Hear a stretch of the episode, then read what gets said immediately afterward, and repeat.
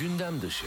Mutluluk danışmanısınız bir de aynı zamanda. Çok güzel işler yapıyorsunuz Türkiye'de. Ne kadar güzel mutluluk danışmanlığı için size geliniyor. Mesela kimler geliyor daha ziyade size? Mutsuz çiftler mi geliyor yoksa e, yalnız kişiler mi geliyor? Belki 14 Şubat'a doğru e, ne olacak benim bu mutsuzluğumun hali falan diyenler mi geliyor? Kimdir e, genelde gelen hedef kitle? Ben kurumlara mutluluk danışmanlığı yapıyorum. E, Kurumlarda kurumlar da önce az ücret verip insanlara mutsuz edip sonra da size mi danışıyorlar nasıl mutlu edeceğiz bunları diye. Gündem dışı.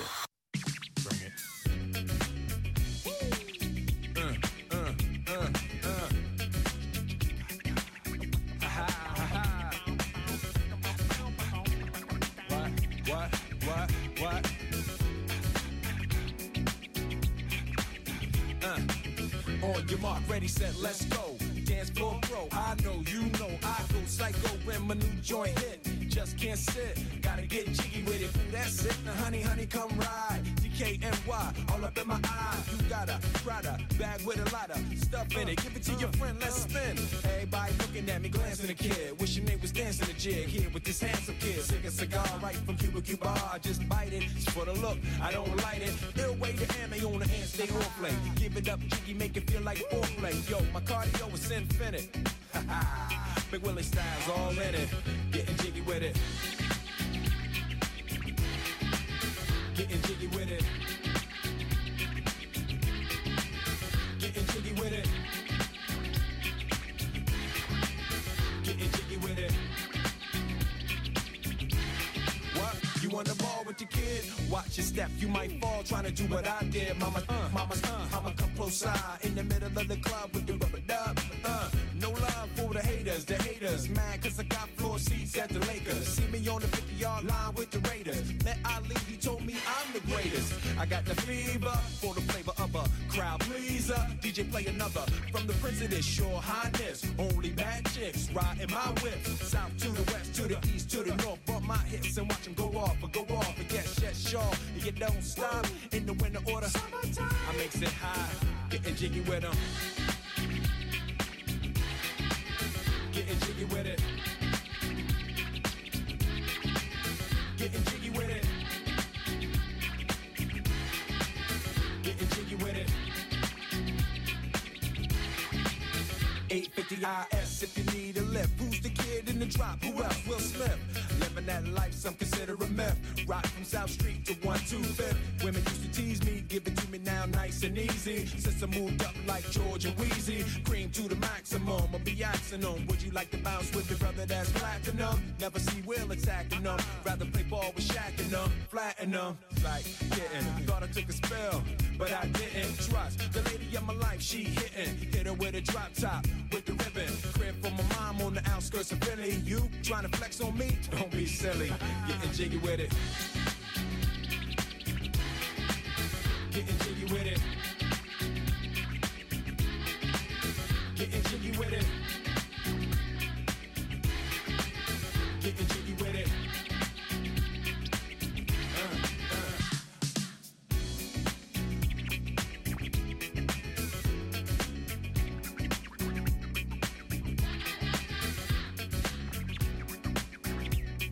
Gündem dışından merhabalar. Ben Serhat Sarı Sözen. Pazar günü canlı yayında gündem dışında stüdyo konuklarımla birlikteyiz. Ee, programda bu hafta iki e, öykücüyü konuk edeceğim. Aslında yaptıkları işler öykücülükle sınırlanamaz. Biraz sonra konuşmaya başladığımız zaman göreceğiz ki hem programın ikinci kısmında Yavuz Türk çok yönlü bir yazar. Edebiyatın her alanında yazmış. Ee, ama ilk konuğum Özgü Özsan da hem e, kısa öyküler yapıyor evet ama hayatı bundan ibaret değil. Çok yönlü olarak onunla da konuşacağız. Hoş geldiniz. Hoş bulduk. Evet. Bu arada yayından önce çok da e, böyle ha- hatırını sorma imkanı olmamıştı. Çok böyle bir dakika içerisinde hemen yayına girdik. E, o sebeple yayında e, şey yapacağım, ilgileneceğim konukla çok fazla. Demesin ki bu ne biçim bir programcı. İlk defa tanışıyoruz çünkü e, sizinle de e, yaptıklarınızı konuşurken. E, Özge Özsan e, İstanbullu bir yazar. E, kısa öykü ve anlatı yazarı. iki çocuklu bir ailenin en küçük çocuğu olarak e, Evet. dünyaya geldi. E, sanatçı bir aileden geliyor aynı zamanda. Eren Özsan'ın değil mi kardeşi. Evet abim. Ee, İstanbul Film Festivali başta olmak üzere uluslararası birçok e, filmde, festivalde yazıp yönettiği sanat e, filmleriyle e, izleyiciyle buluşan bir e, sanatçı Eren Özsan. E, onun da kardeşi. Kendisinin yaptığı işlere bakacak olursak e, dergi sektörüne e, ilgisi var. Başta Kafka Okur olmak üzere birçok dergiyi konuşacağız. E, bu ilgi ortaokul yıllarına dayanıyormuş. Aslında edebiyata olan ilginin de hani sadece dergicilik değil değil mi? Belki ortaokula dayandığını söyleyebiliriz. Bir öğretmen her şeyi değiştirebiliyor.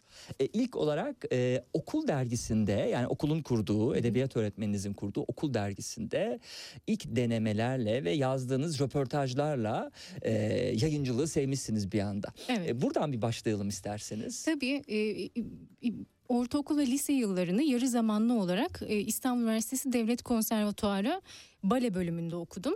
E, yarı zamanlı olduğu için işte gündüz e, mahalle okuluna, devlet okuluna giderdik. E, saat 3'ten sonra işte akşam 7'ye kadar da konservatuarda yarı zamanlı eğitim görürdük. Hı hı. E tabii e, devlet okuluna gittiğim zaman işte ortaokul e, yıllarında özellikle e, edebiyat öğretmenim e, demişti ki bir dergi kuralım ister misiniz? Tabii biz bütün sınıfta çok mutlu olduk böyle bir şey olacağı için. Çünkü az önce sizin söylediğiniz gibi bir öğretmen e, e, bir sürü insanın, bir sürü öğrencinin hayatını değiştirebilir.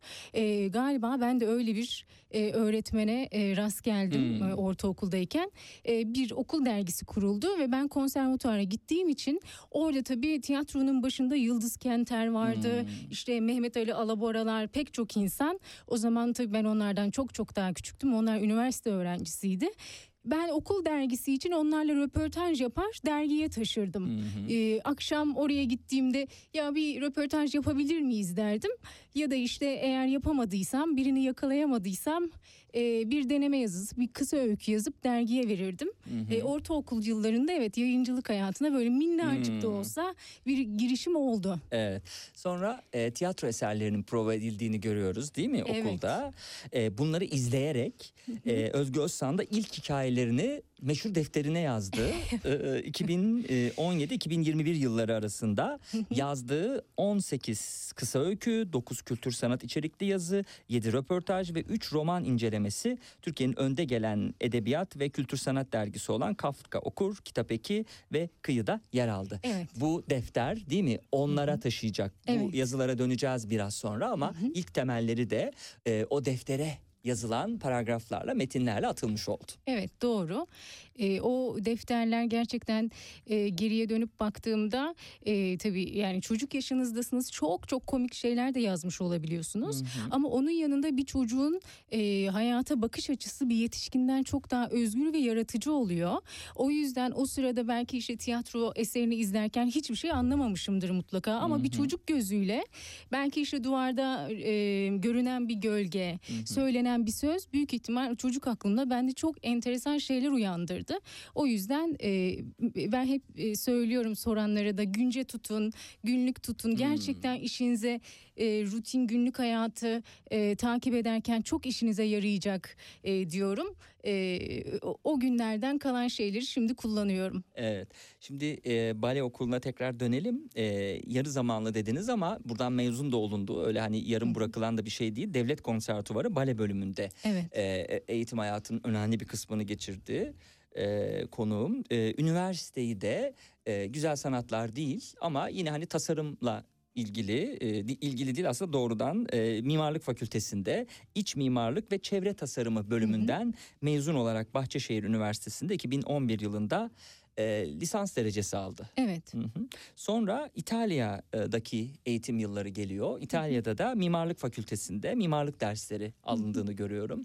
Hangi şehriydi İtalya'nın? E, Floransa'daydı. E, Syracuse Üniversitesi'nde Andrea Ponzi diye oranın başında bir e, hem İtalya'da çok meşhur sevilen bir e, İtalyan mimardı. Kendi ofisi olan Evet. e, ve yapıları işte kitapları olan biriydi. E, hem de e, bize üniversitede dediler ki bir sene a- pardon bir sene değil bir ay boyunca e, yurt dışında e, işte hem çalışma hem okuma imkanınız olacak. E, böyle bir şeye katılmak ister misiniz? O zaman tabii rüya gibiydi. Şimdi böyle anlatınca çok havalıymış gibi gözüküyor ama e, onların her biri gerçekleşsin diye insanın verdiği e, e, fedakarlıklar e, bambaşka oluyor.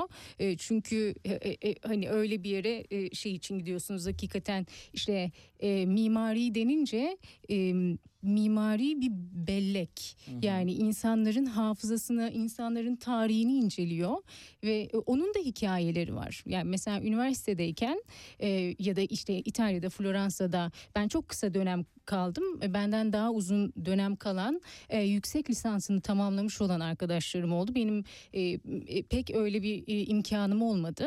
E, zaten ondan sonra da e, yayıncılık hayatına çok hızlı bir geçiş yaptım. Hı hı. E, ama tabii e, öyle bir yerde e, başka bir kültürü e, görmüş olmak, gezmiş olmak çok keyifli bir şeydi. Evet, tabii Floransa deyince de hani başka bir kültür olarak da Tabii. sanatın merkezi, Evet. mimarinin bu Evet. anlamda çok önemli bir merkezi. Ee, iyi bir tecrübe olmuş.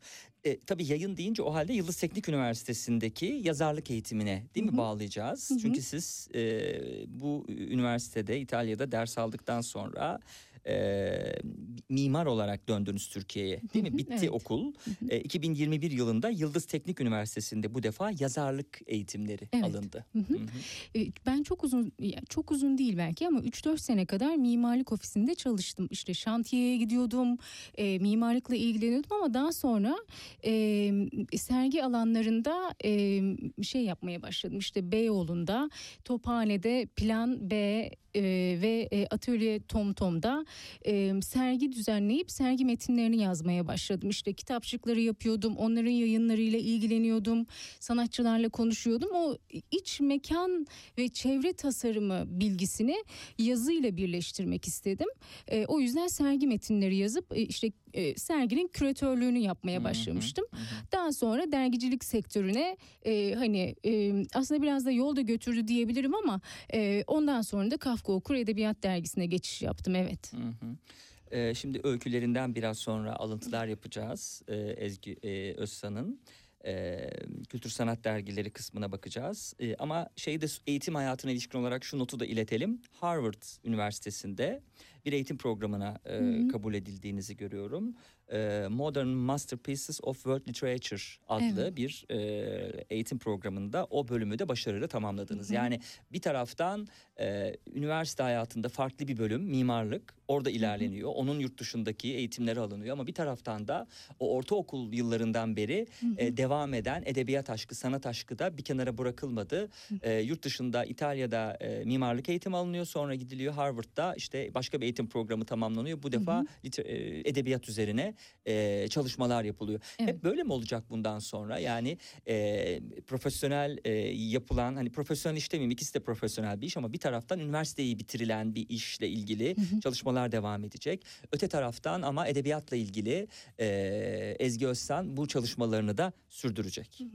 Ya e, galiba bir süre sonra ben de şunu anladım. Hı hı. Ee, edebiyat alanı çok ağır bir alan. Çünkü çok zihinsel bir alan. Ee, çok bilgi birikiminizin olması gerekiyor. Ee, çok iyi gözlem gücünüz olması gerekiyor. Bunlar çok e, erken yaşlarda olmuyor galiba. Yani e, işte mesela bir roman yazıyorsunuz. Evet işte Kafka'da ya da diğer yazarlarda çok e, erken yaşlarda oluşturmuş oldukları eserleri e, görüyoruz ama hani bizim çağımız biraz daha yeni çağ, daha modern bir çağ. O yüzden biz de e, dikkatimizi dağıtan e, bazen de iyi olabilecek pek çok teknolojik alet, işte mecra, bir sürü yer var. Bir yerde dikkatinizi toplamanız ya da işte gözlem e, gözlemlediğiniz bilgilerin bir yerde toplanıp artık bir eser haline, bir kısa öykü haline geliyor olması biraz zaman alıyor. Ben hep e, güzel sanatların içinde bulunmak istemiştim zaten hayatım boyunca. Tabii belli bir yere kadar ailem beni taşıdı. İşte ben e, şu- şunu yapmak istiyorum, şu işte şuna gitmek istiyorum gibi. E, e, ama e, aşağı yukarı zaten bahsettiğimiz şeyler e, daha benim e, yetenek sınavıyla girdiğim e, ücretsiz yaptığım şeyler. Hı hı. Bunu e, herkes yapabilir. Ee, ve e, o yüzden edebiyat alanı e, eğer e, ortaokulda edebiyatla ilgileniyorum dersem bu e, çok korkutucu bir yalan olur. E, o zaman tabii daha böyle işte röportaj deneme kendinize daha böyle özgüveninizin geldiği zaman e, işte bir Hı hı. öğretmen aracılığıyla e, size inanan güvenen biri olduğu zaman ortaya çok daha iyi çıkartıyorsunuz eserleri. Ama tabii işte romancılık ya da gerçekten bir dergide işte kısa öykü yayınlatma süreci çok daha uzun ve zorlu bir yol. E tabii biraz önce e, cümleyi bölmek istemedim. Herkes yapabilir dedi ama tabii herkesin yapabileceği bir şey değil.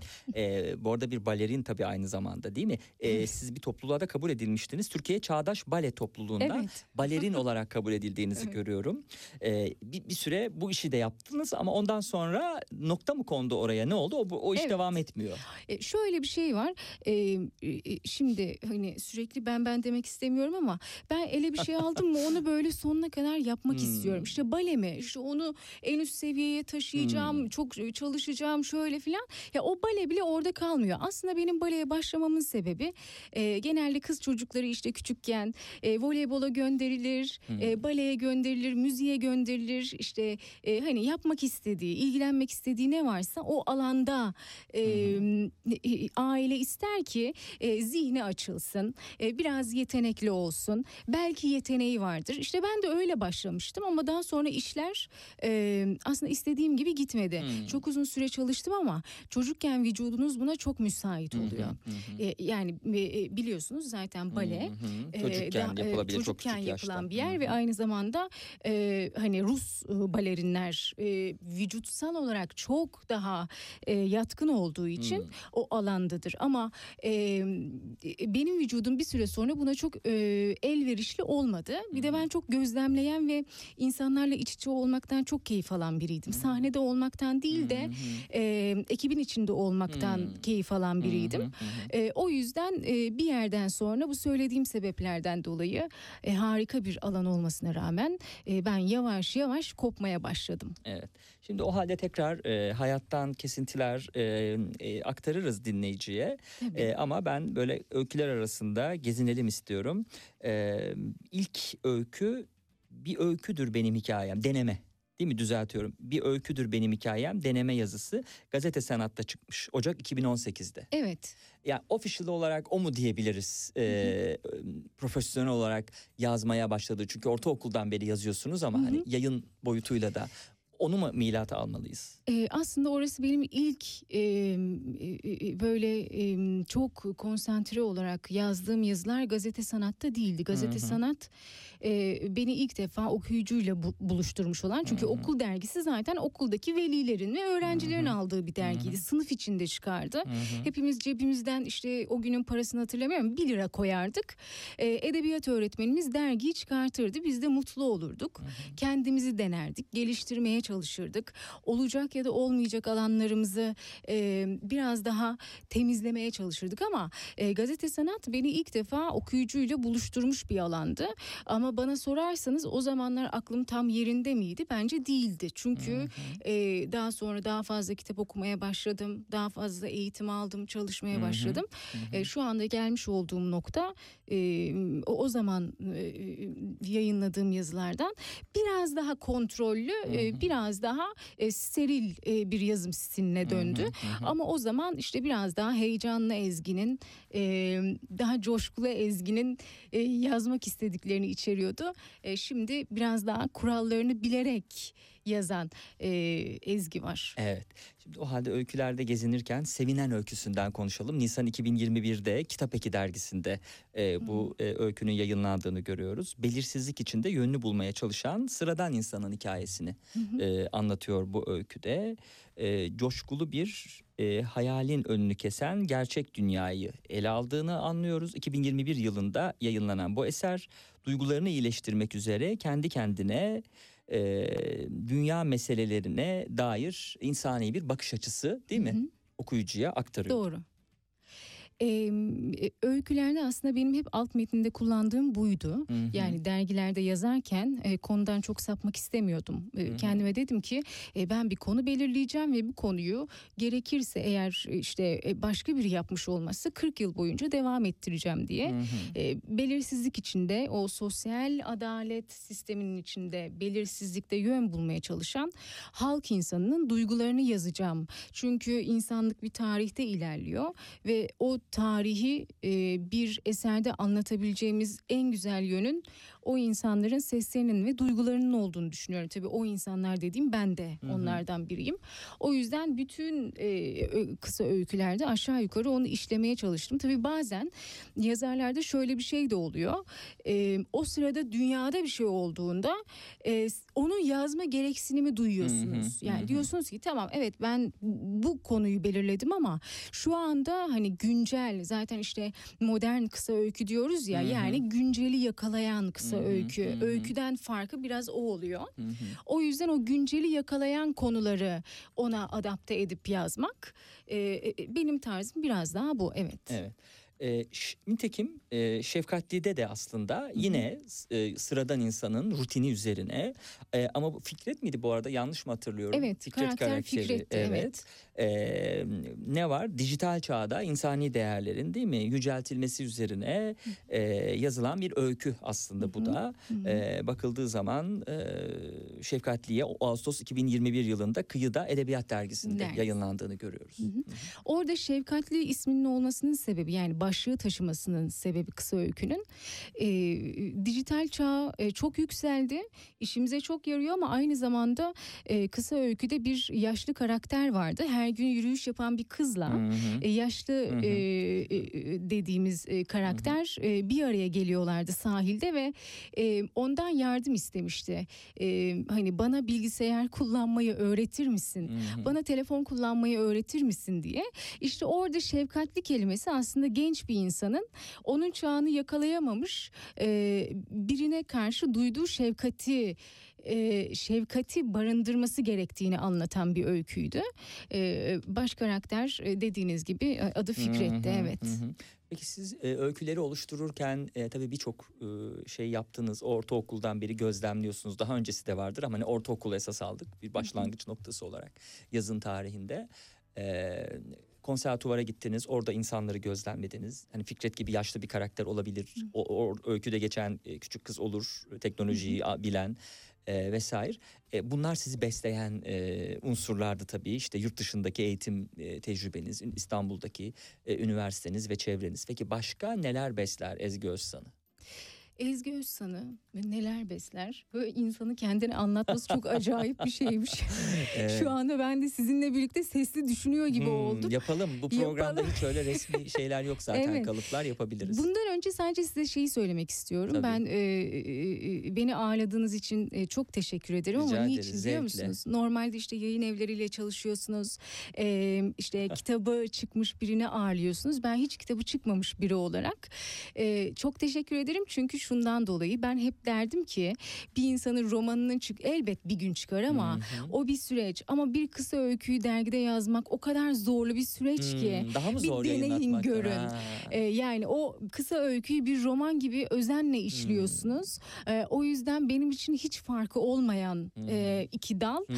Ee, ama insanlara öneminden e, çok e, yani önemini anlatırken e, karşı tarafa yüzde yüz bunu geçirip geçiremediğimi Evet. anlatabildiğimi bilmiyordum. Siz e, bilmiyorum daha önceden böyle bir konuk e, hani Evet. e, kitabı olmadan aldınız Va- mı Bizim açımızdan da ilk oldu ama gayet de güzel oldu. ederim. Ee, yani bizim tabii bir bu program e, yani yazarların e, edebiyat kalitesini e, ölçeceğimiz bir program asla değil. Evet. E, ama hani yayın evleriyle e, ilerlemek ve hani oradaki önerileri ve bizim önerilerimiz işin açıp paslayarak ilerlemek e, programı hazırlayan bir kişi olarak da benim adıma da daha kolaydı. Ama sizin metinleriniz hani çoktan aslında e, hani e, birçok kitap yazmış e, bir öykücünün, bir romancının e, şeyine zaten ulaşmış durumda. Bu tamamen aslında biraz bizim kolaycılığımızla ilgili. Yoksa Çok siz başımızın üstünde yeriniz var. Her zaman da konuk ederiz. Keşke çok daha önce konuk etseydik diye. E, bir taraftan da öykülerinizi incelerken e, konuştuk. Bizim açımızdan da ilk oldu. Bundan sonra da e, aslında biz de bu mecrada hani yaz, yaz e, yayınlanmamış kitabı e, ama e, saygın edebiyat dergilerinde hani sizin yazdığınız dergiler gibi e, yazısını yayınlatma başarısına ulaşmış ki bu da çünkü bir başarı. Her seferinde değil mi? Yeniden bir e, kurulun karşısına çıkıyorsunuz. Bu değerlendiriliyor, e, kabul ediliyor da ya da edilmiyor. Şimdi programı dinleyen kişiler ya da ben e, oturayım bir öykü yazayım. E, mesela yalnız adam olsun bu öykünün adı falan böyle bir şey yazsam, e, göndersem mesela maille e, ne zaman geri dönerler bana? Aylar sonra belki geri dönerler. Belki de dört ay sonra çok iyi bir şey çıkartmış olursam ki ilk öyküde sanmıyorum böyle olacağını. E, dört ay sonra bakarım e, Kafka okurda görürüm ya da işte atıyorum bir yer, başka bir edebiyat dergisinde görürüm görmem. Hiç kolay bir şey değil. O yüzden e, bütün bunların e, yapılıyor olması da birçok dergide sizin e, öykülerinizi de e, görmüş bir yayıncı olarak. Çok teşekkür ederim. E, Nereden e, nelerden besleniyorum e, biraz daha değineyim. E, Her şeyden besleniyorsunuz tabii. Sadece kendi alanınızdan beslenmeniz mümkün değil. Belki benim adıma. İşte tiyatroya gidiyorsunuz, e, film seyrediyorsunuz, e, e, e, e, farklı alanlarda iş yapmış yani tıpla ilgilenen, sağlıkla ilgilenen, e, bilimle ilgilenen e, insanlarla konuşuyorsunuz. Çünkü her biri sizin hikayenizi oluşturuyor. Hani sürekli e, aynı hikayeyi, aynı karakterleri yazmanız mümkün değil. E, bazen e, onların hayatından e, bazı parçaları alıp e, aklınızda oluşturup sonra yazıya döküyorsunuz. E, ama genel olarak işte okurum, e, yazarım. E, gü- günün belli saatleri kendimi e, maalesef ki çok çok çok sevmemiş olsam da e, odaya bir yazı odasına kapatırım ve orada çalışırım. E, daha sonra işte e, düzenlemelerini yapar, e, dergiye e, mizampajlarını yapan arkadaşları ekibe gönderirim. E, onlar da düzenlemesini tekrar yapıp e, basarlar. E, ama ilgilendiğim alanlar her alan yani e, Einstein'ı da izlerim. E, o- onun farklı ve hayata dair ne kadar açık fikirli olduğu beni çok etkiler. Ya da çok çok çok eskiden yaşamış ama e, günümüzde yaşamış kadar zeki olan bir insanın fikirlerine de bakarım. E, Jean-Jacques Rousseau'yu da okurum. E, Voltaire'i de okurum. İşte felsefeden de biraz alırım. Edebiyattan da e, hani her biri benim için bir fikir oluşturur. Ben kendimi hani kısıtlayan biri değilim okuma konusunda ya da izleme konusunda. Ne varsa e, güncel hem takip etmeye çalışırım dünyadan. İşte haberlere bakarım. Aynı zamanda da çok eskiden olan e, kitapları okumaya çalışırım. Tabii mümkün değil hepsini birden yapabilmek. Ama elimden geldiği kadar çalışmaya çalışıyorum. Ee, yazarlar ilk eserlerini verirken mümkün olduğunca kendilerinden beslendiklerini söylerler. Kendi hayatlarından, kendi deneyimlerinden bunu okuyucuya aktardıklarını. Kurgu kısmı biraz daha zayıf olur tabii ilk eserlerde. Yani kendi hayatına giren bir erkek ya da bir kadının anlatısı ya da bizatihi kendi anlatısı olur. Yani otobiyografik özellikler taşıyan. Siz yazdığınız onca öyküden sonra hani bundan sıyrıldığınızı söyleyebilir miyiz? Daha fazla kurgu olduğunu yoksa hani bu bir aşama ama biraz daha kendi etrafınızdan beslenmeyi sürdürüp öykülere de bunu mu acaba yansıtıyorsun? Evet. O o hataya başta ben de düştüm. E, hata diyorum çünkü e, işin içine kendinizi çok kattığınız zaman şöyle bir şey oluyor. Orada fark ettim. E, bir gün bir e, editöre e, yazımı okutma şansım oldu. Dedim ki çok da önemli bir e, yayın evinde bir editör. Ha dedim işte şöyle şöyle sadece şöyle bir ilk sayfasına bakar mısınız nasıl olmuş? E, bana dedi ki Ezgi dedi. E, öyle bir şey yazmamıştı ama örnek olarak bunu. Senin yediğin sushi'yi kim ne yapsın gibi bir cümle kurdu. Şunu şundan dolayı söyledi. Yazma yazınızın evrensel bir alt metni olması gerekiyor. Çünkü ben e, Ağrı'da da yaşayabilirim. E, yurt dışında da yaşıyor olabilirim. Çok farklı bir kültürde de olabilirim. Ama orada bir yazı varsa ne kadar farklı kültürden olursanız olun, dil, din, ırk hiç fark etmeksizin eğer o masada bir kitap varsa herkes çok ortak bir dilde buluşuyor, evrensel bir dilde. Hmm. O yüzden orada o hikayeyi herkesin yakalamasını istediğim için sizin söylediğiniz o üçüncü göze çıkmak çok zaman Hmm. aldı. Yani nesnel olmak çok zaman aldı. Ben de öznel yazıyordum işte kendimden yazıyordum şey. Ee, onu çok iyi başarmış insanlar da var dünyada. İşte en son çok dünyaca ünlü bir ödülü alan e, Fransız bir yazar e, ha- hayatı boyunca kendi hikayelerini e, yani otobiyografik olarak e, romana işliyor. Ama orada inanın kendinizi hala görmüyor olmanız çok zor. Yani o aşama gerçek bir profesyonellik istiyor bence. Yani kelimelerle çok iyi oynamak, hayatı çok iyi anlamak, işte belki duygu durumuyla alakalı çok steril, sakin, e, güzel bir atmosferi yakalamakla alakalı. E, ben kendi yaşadığım şeyleri e, e, e, bir zamanlar yazardım ama daha sonra dedim ki ben nesnel olmak istiyorum. Çünkü tam kurguya geçmek istiyorum. O yüzden başta kurgulamaya başladım. Daha sonra karakterleri yerleştirip karakterlerin içinde derinleşmeye e, doğru gittim. E, yavaş yavaş oluyor. Tam oldu diyemem. E, gerçekten zaman alıyor. E, çünkü dünyayı da öyle görmeye başlıyorsunuz. Yani artık siz işin içinde değilsiniz. Daha sakin oluyorsunuz. E, ben bunu hikaye için kullanırım diyorsunuz. Mesela bunu söylediğimde arkadaşlarım çok kızıyor. Diyor ki sana da her şeyi anlatmak istemiyorum. Kesin gidip kullanacaksın. İsmimi değiştir bari diyor. E, Çünkü yazarım yani e, i- ihtiyacım olan şey o zaten yazmak için başkalarına duyurmak için ama dediğiniz şeyi yavaş yavaş e, e, daha dikkat ederek yerine oturtturmaya çalışıyorum. Evet.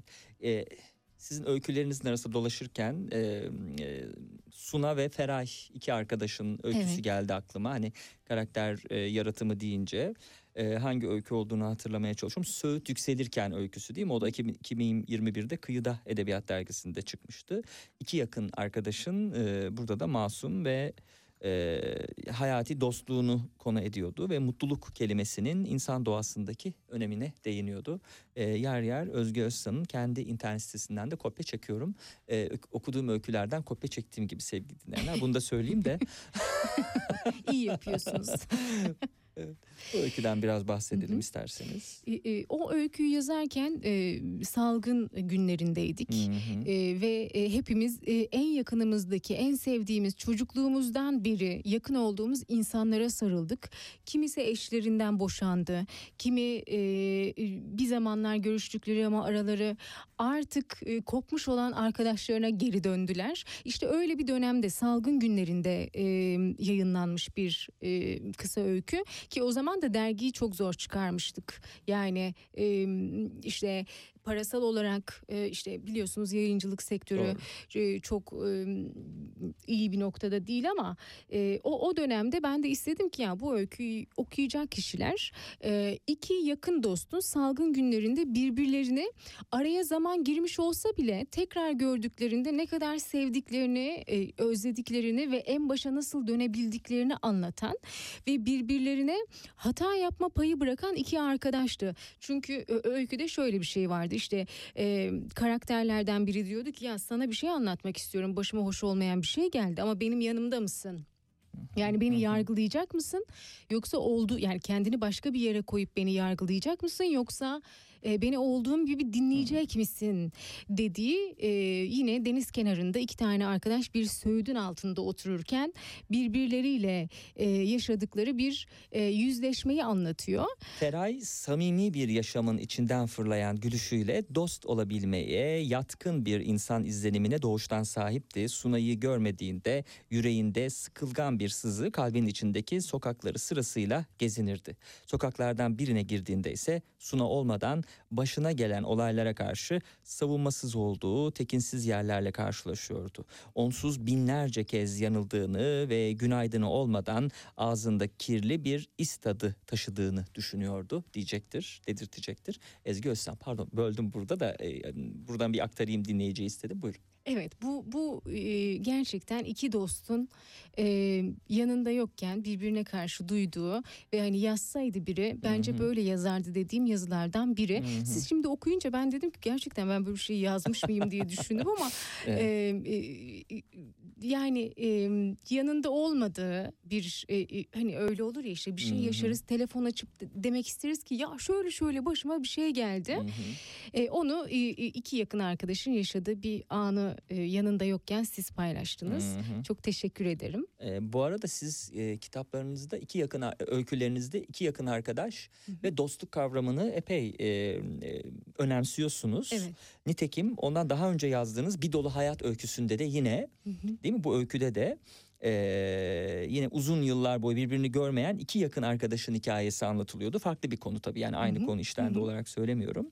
E, tekrar buluştukları o gün geçirdikleri değişimleri, yaşamdaki mutluluklarını ve dünyanın kaosunda yan yana duramamanın pişmanlıklarını konu alıyordu. Yine bu da e, hani ana temada dostluğun olduğu bir öykü olarak okuyucuyla buluşmuştu. Evet doğru. Yani e, bütün öykülerde kısa öykülerde olmasa da e, herhalde o dönem biraz daha dostluk üzerine Hı hı. düşünüp yazmak istediğim bir dönemde e, onu işlemişim diye düşünüyorum.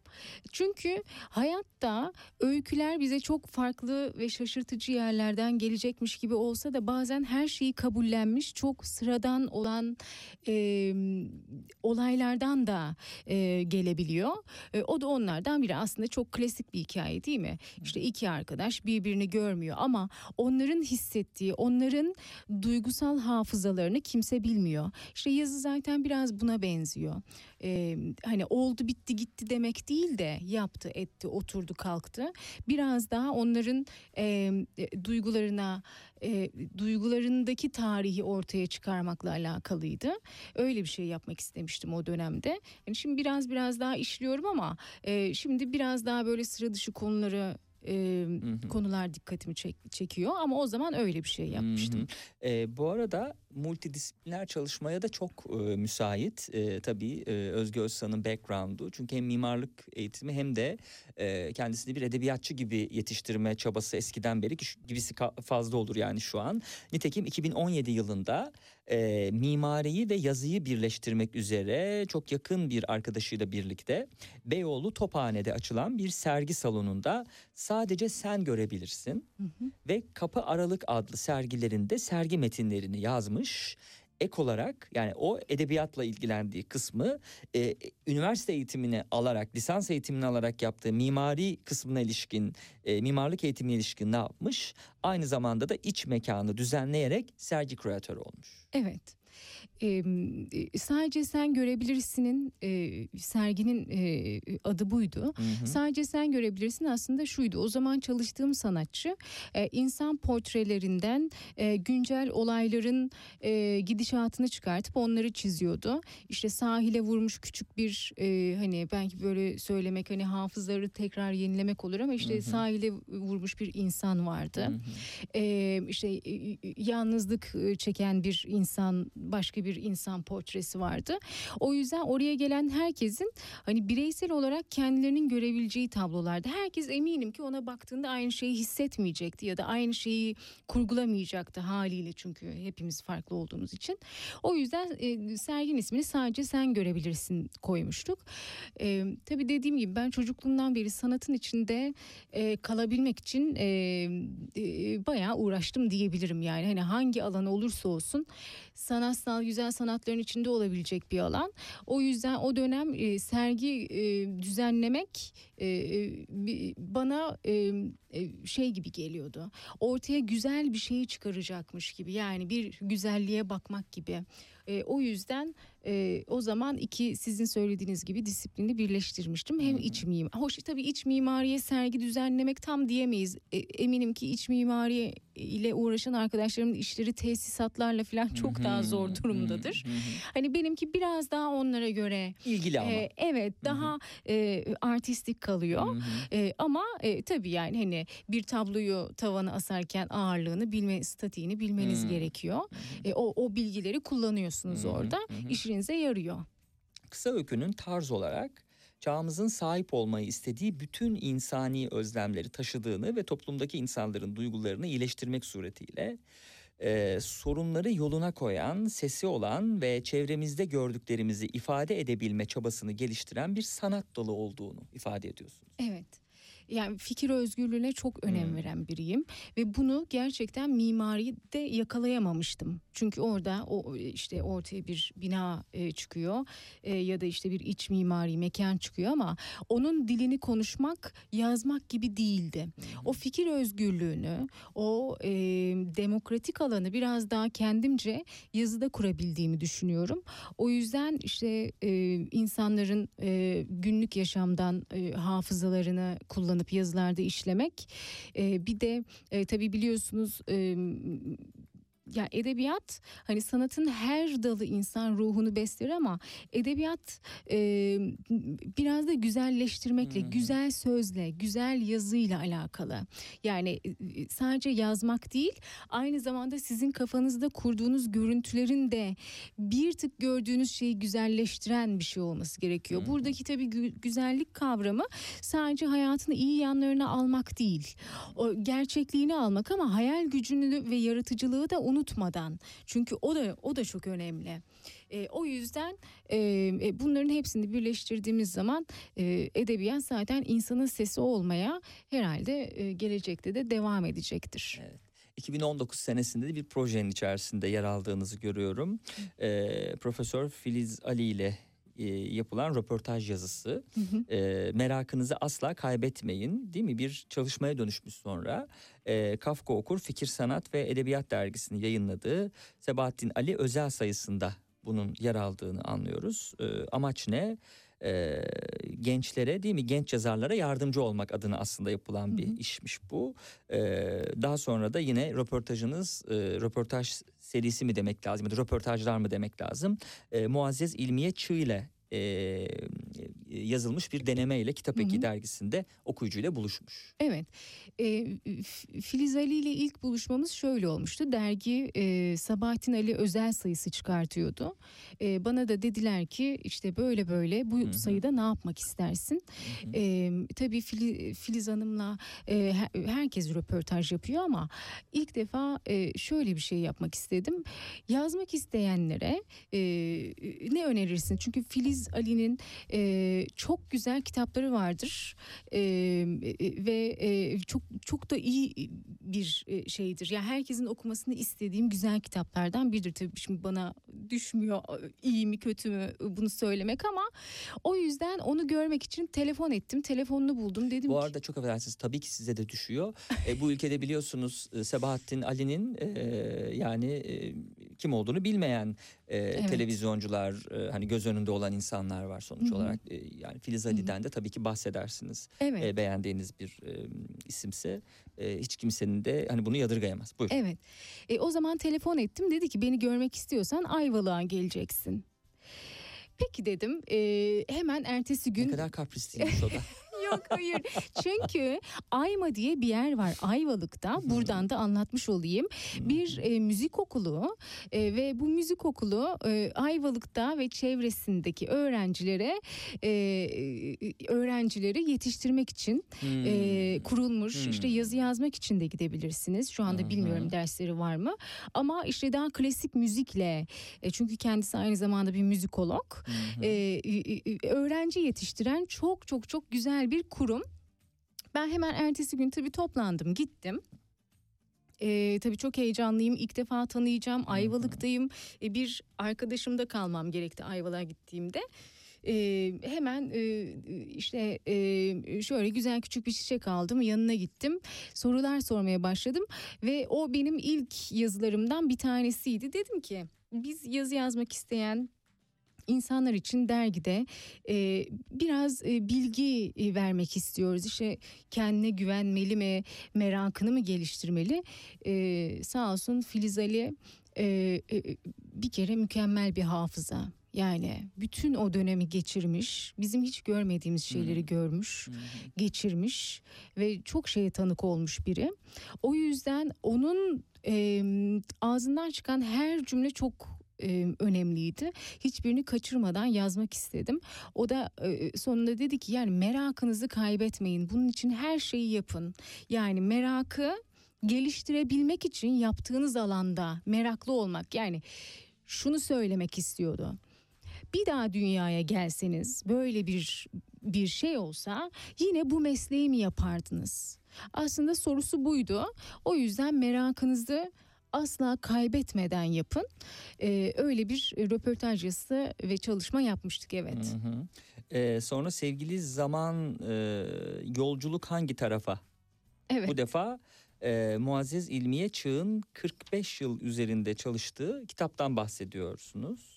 Binlerce yıl önce yazar olan ilk insanın günümüzdeki insanlarla arasındaki bağını, ayrılığını ve hala fikirlerinin e, güncelliğinin korunduğunu değerlendirdiği yazıda. Evet. E, Ludingirra çok enteresan. Binlerce yıl önce yaşamış bir öğretmen, aynı zamanda yazar. E, ilk yazarlardan biri diye geçiyor hatta. Muazzez İlmiye Çığ da e, kendisi hakkında e, Sümerli yazar hakkında e, çok uzun yıllar boyunca bir e, çalışma yapmış. Çünkü bu e, öğretmen ve yazar dediğimiz Ludingirra e, tabletlerin üzerine yazı yazıyor. O zaman e, şehirlerine gelen, gelen e, barbarların barbar diyor çünkü kitabında e, barbarların biz bunları yapmıştık ama gelip böyle böyle bizim e, olduğumuz yeri yıktılar barbarlar deyip oturduğu evin altına yani o kerpiç evin altına tabletleri gömüyor. Hani bize bir şey olursa tarih buradan çıkarsın diye. Hmm.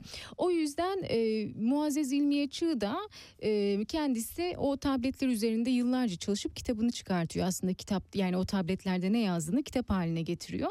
Ben de orada şeyi e, vurgulamak istemiştim. Yani yaşam süremiz ne olursa olsun e, hala insanın e, aynı şeyleri yaşadığını görebilmesine ve e, tabii e, Muazzez İlmiye Çığ gibi önemli değerler bir şeyin üzerinde çok dijital ve hızlı bir çağda olsak da çok uzun süre çalışma azmini ve merakını nasıl götürmüşü yazıda göstermeyi çok istedim. Çünkü bizim için her şey kullanat ya artık. Hı hı, Kullan hı hı, kullan at, tüket at. hı hı. Ama orada 40 yıl boyunca bir şey üzerinde kafa yormak, çalışmak bu çok değerli bir çalışma stili. Çok güzel bir e, sistem örneği.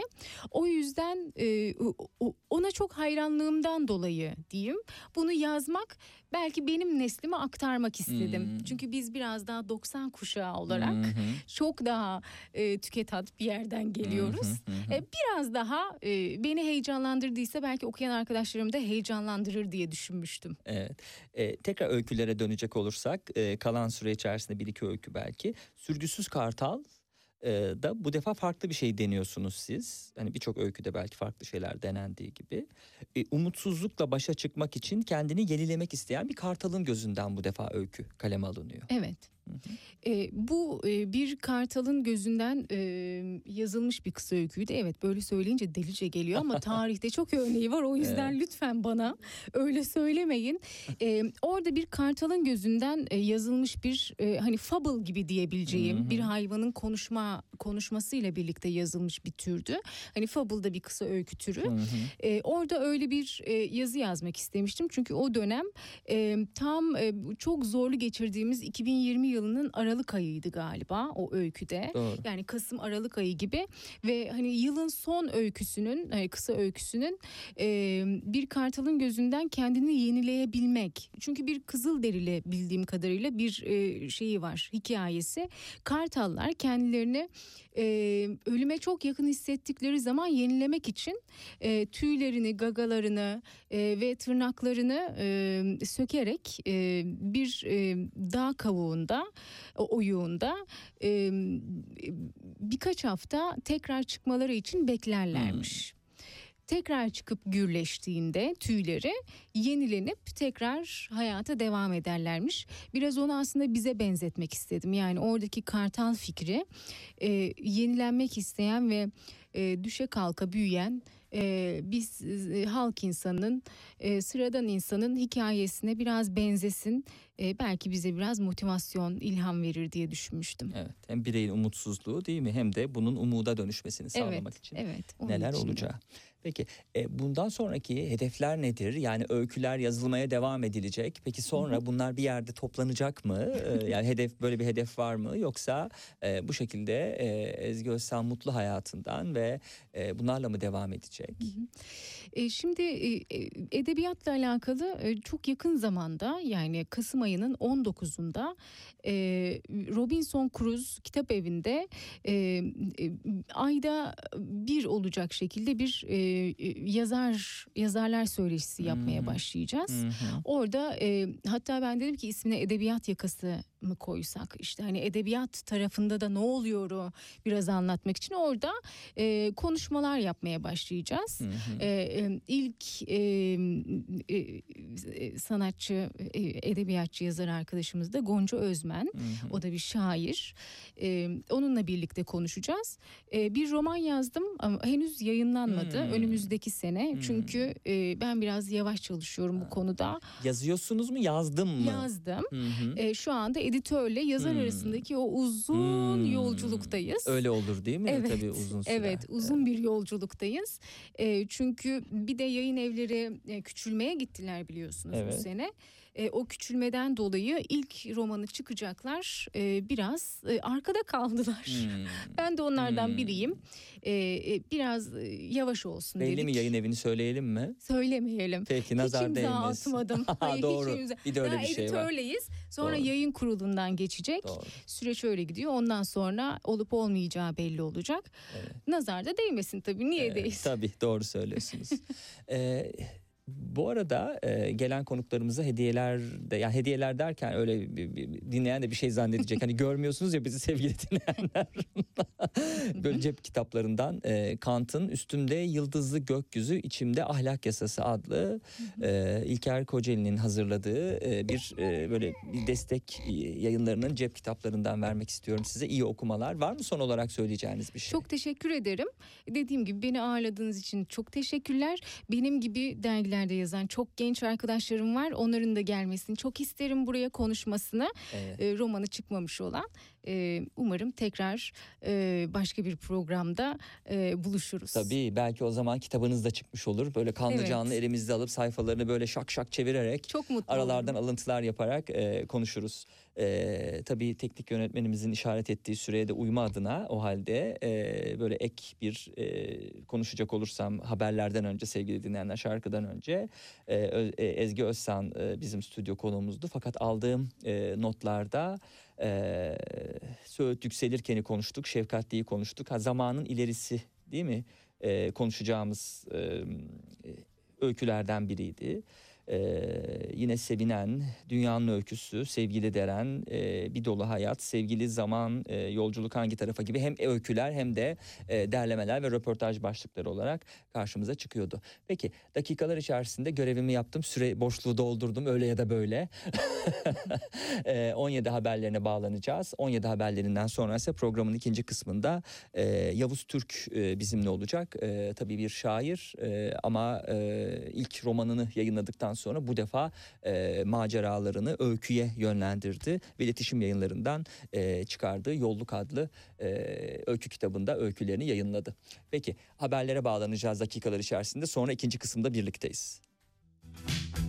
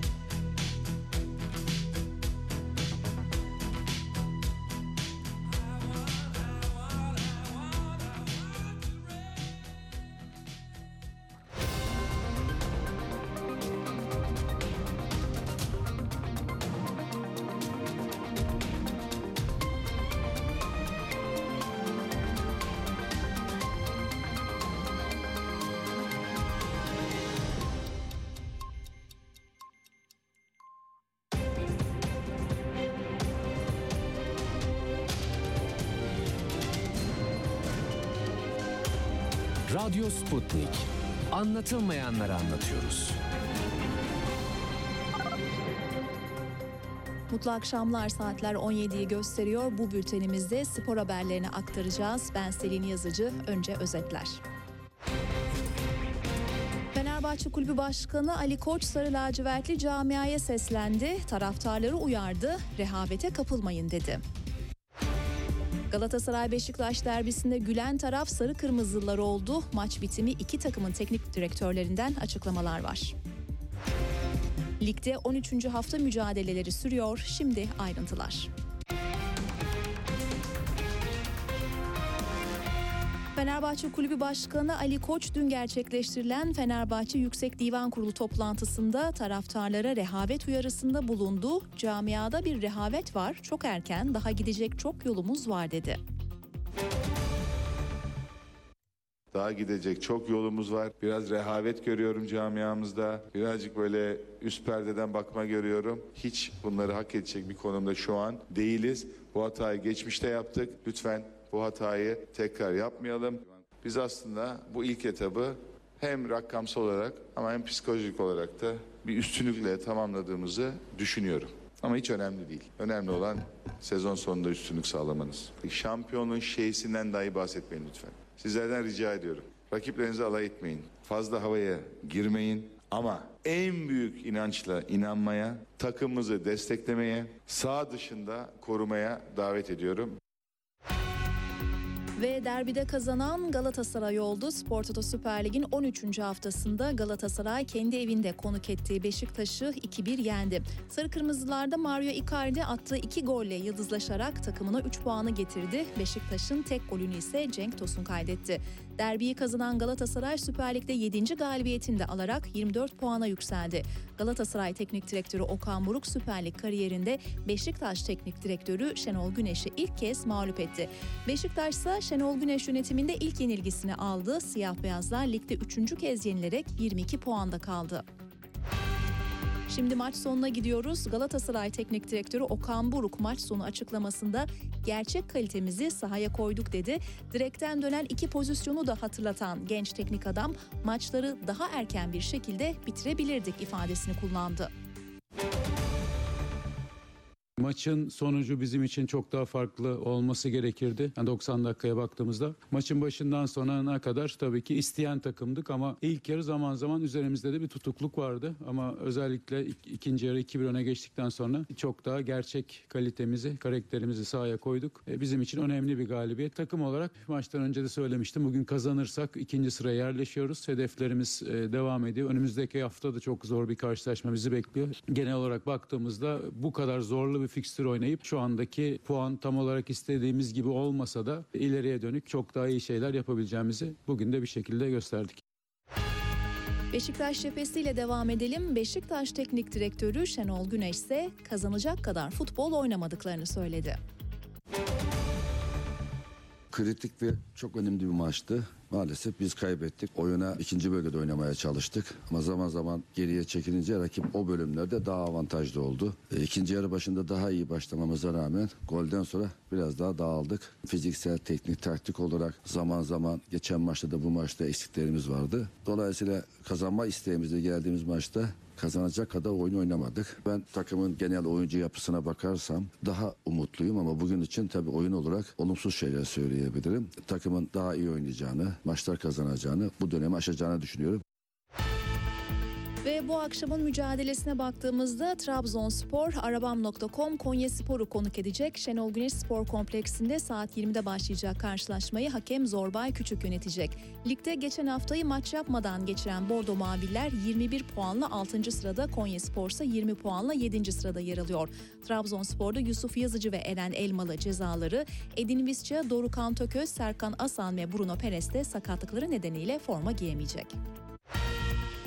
Bülten sonunda 13. haftanın fikstürüne bakacağız. Spor Toto Süper Lig'in 13. haftasında 5 mücadele geride kaldı. Alınan sonuçları hatırlayalım. Hangi Kredi Ümraniye Spor 3, Korendon Alanya Spor 1, Kasımpaşa 1, MKY Ankara Gücü 1, Biteksen Giresun Spor 3, İstanbul Spor 2, Galatasaray 2, Beşiktaş 1, Gaziantep Futbol Kulübü 1, Yukatel Kayseri Spor 2. Süper Lig'e saat 17'de başlayan Fraportav Antalya Spor, Vavakars Fatih Karagümrük maçıyla devam ediliyor. Maçta henüz 6. dakika geride kaldı ve Karagümrük'ün 1-0'lık üstünlüğü var. Bugünün son maçında ise saat 20'de Trabzonspor Konya Spor'u ağırlayacak ve 13. hafta yarın akşam saat 20'de başlayacak. Fenerbahçe Demir Grup Sivas Spor ve Atakas Hatay Spor Medipol Başakşehir maçlarıyla kapanış yapacak. Bu haftayı bay geçen takımsa Adana Demirspor.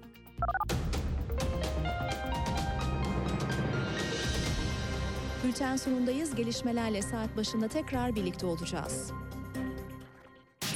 Gündem dışı.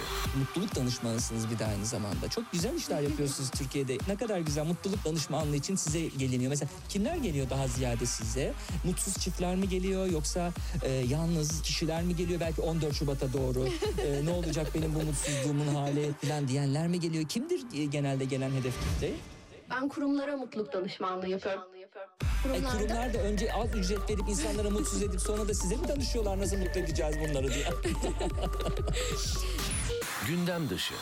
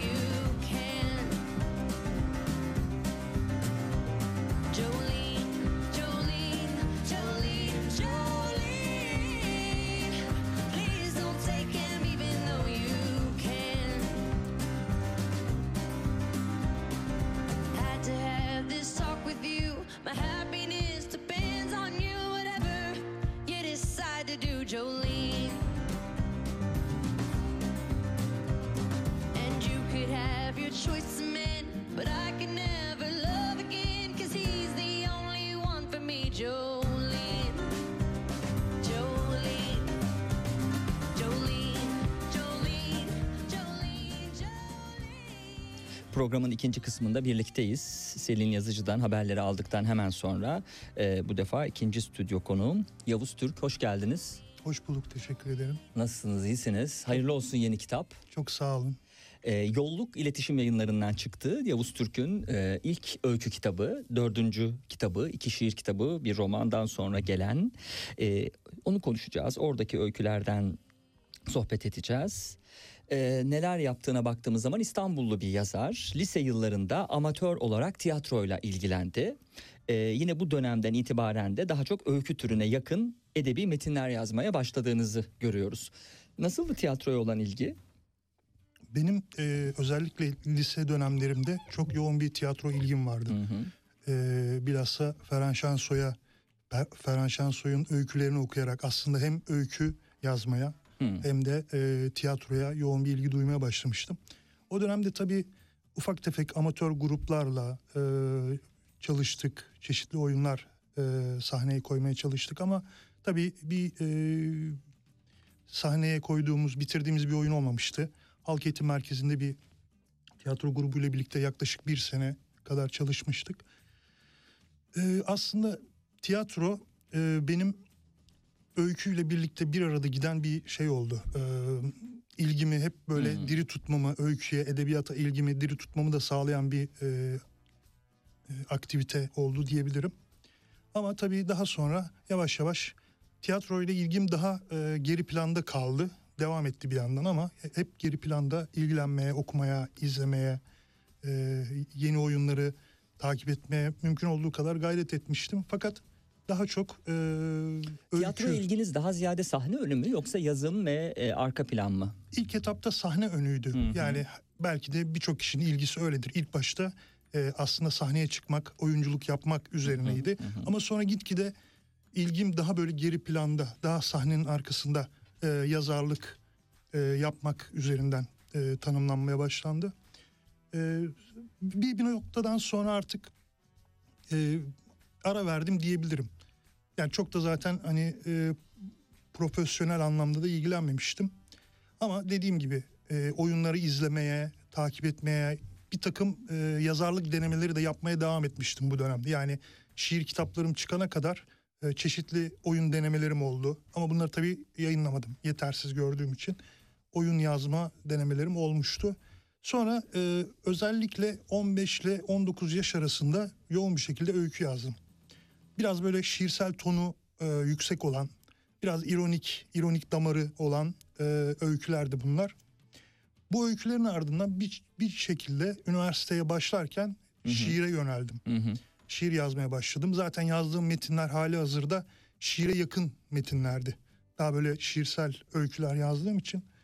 Muhtemelen o geçiş bundan dolayı oldu. Şiire daha e, önem vermeye başladım. Ardından da e, 2000 2001-2002 yıllarından itibaren de şiirler e, dergilerde şiirlerim görünmeye E, başladı. şimdi e, tiyatroya olan ilgi sonra öykü ilgisi geldi. Öyküye yakın hissettiniz kendinizi. Sonra şiir. Tabii sanatın e, birçok alanında, edebiyatın birçok alanında varlık göstermek şahane bir şey. Ama o geçişler nasıl oldu? Aynı anda hem öyküye hem şiire mi e, biz ilgi gösteriyorduk, e, yöneldik. Yoksa e, hani bir, bir şey oldu, bir kırılma oldu ve şiire yöneldik. Sonra tekrar öyküye geçtik gibi mi oldu? Yani eş zamanlı olarak e, bunların hepsi Yavuz Türk'ün içinde var mıydı? Yoksa zaman zaman böyle şey gibi, e, kur gibi böyle yükselip e, dalgalı bir e, şey mi sergiliyor, seyir mi sergiliyor? Aslında belli bir kırılma dönemi ben de şu an düşündüğümde hatırlamıyorum. Üzerinden 20 yıldan fazla bir vakit geçti ama ben şuna yoruyorum biraz dediğim gibi. Ee, işte öyküler zaten biraz şiirsel tonu yüksek metinler olduğu için e, beni oraya doğal olarak attı gibi geliyor. Daha konsantre, biraz daha e, süzülmüş metinler yazma isteği olabilir bu. Şimdiden bakınca öyle görüyorum biraz. Ondan sonra e, öyküleri bir kenara bırakıp ki o dönem yazdığım yani o işte lise dönemlerinde yazdığım e, koca bir defter dolusu öykü var ve bunların hiçbirini ben yayınlamadım. Yani bugünden bakınca tabii kimi e, buluşların, kimi yaratıcı e, öğelerin olduğu öyküler var illaki.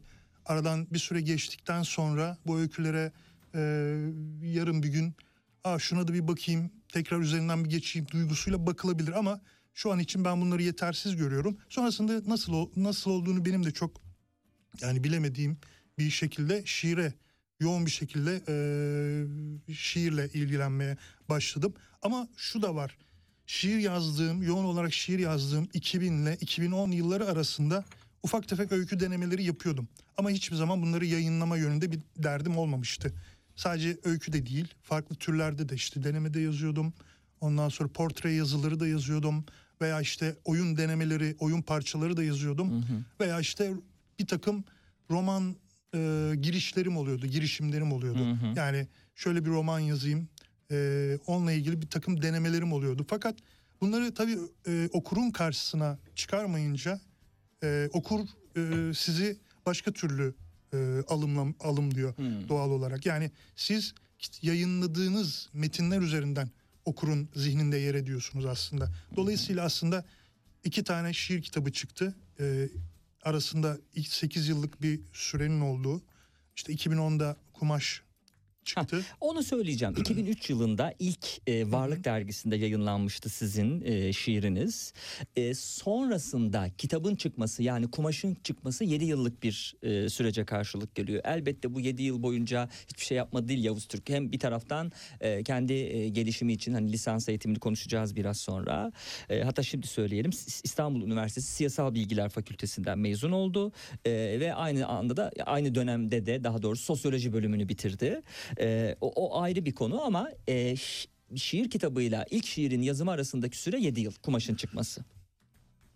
O dönemde aslında pardon e, o dönemde yani 2007 mezunu olduğum için aslında üniversite dönemine denk geliyor. Üniversitede e, ki dönem ve sonrasında da işte ufak tefek e, iş hayatına atılma dönemleri olduğu için yazma serüveninde biraz daha böyle e, geriye çekildiğim bir dönem oldu diyebilirim. Çünkü bildiğiniz gibi aslında hayatı yoluna koyma, Doğru. yani işte para kazanma süreçleri vesaire. Bunlar tabii önceliğimiz olduğundan e, edebiyat yazma süreçleri biraz daha geri planda gitti. Ama bu bu esnada da tabii biz mesela e, işte 2009 yılında dergi çıkardık. Edebiyat dergisi bayağı uğraştığımız bir e, edebiyat dergisiydi. Yeni Yazı adlı 12 sayı çıkardık ve artık son 4-5 sayısı bayağı böyle e, 250-300 sayfalara varan bayağı hani Hmm, e, hacimli bayağı dergiler. hacimli dergilerdi. O halde hadi oradan başlayalım. 2006 yılından itibaren birçok yayın evinde editör, redaktör, yayın danışmanı ve yayın koordinatörlüğü gibi farklı koltuklarda oturduğunuzu görüyoruz.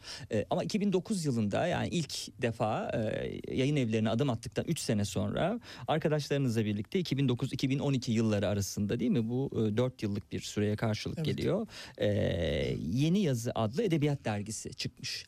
Ee, 12 sayı vurgusu olduğunu görüyorum yaptığımız yazışmalarda. 12 sayı mesela yüksek midir? Hani özellikle vurgulanması gerekir. Ee, edebiyat dergileri dikkate alındığı zaman birçok belki dergi çıkıyor çıkmıyor. Yani çok ciddi bir emek olduğu ve ortalamanın üstü bir çabayla yapıldığı anlamına mı gelir?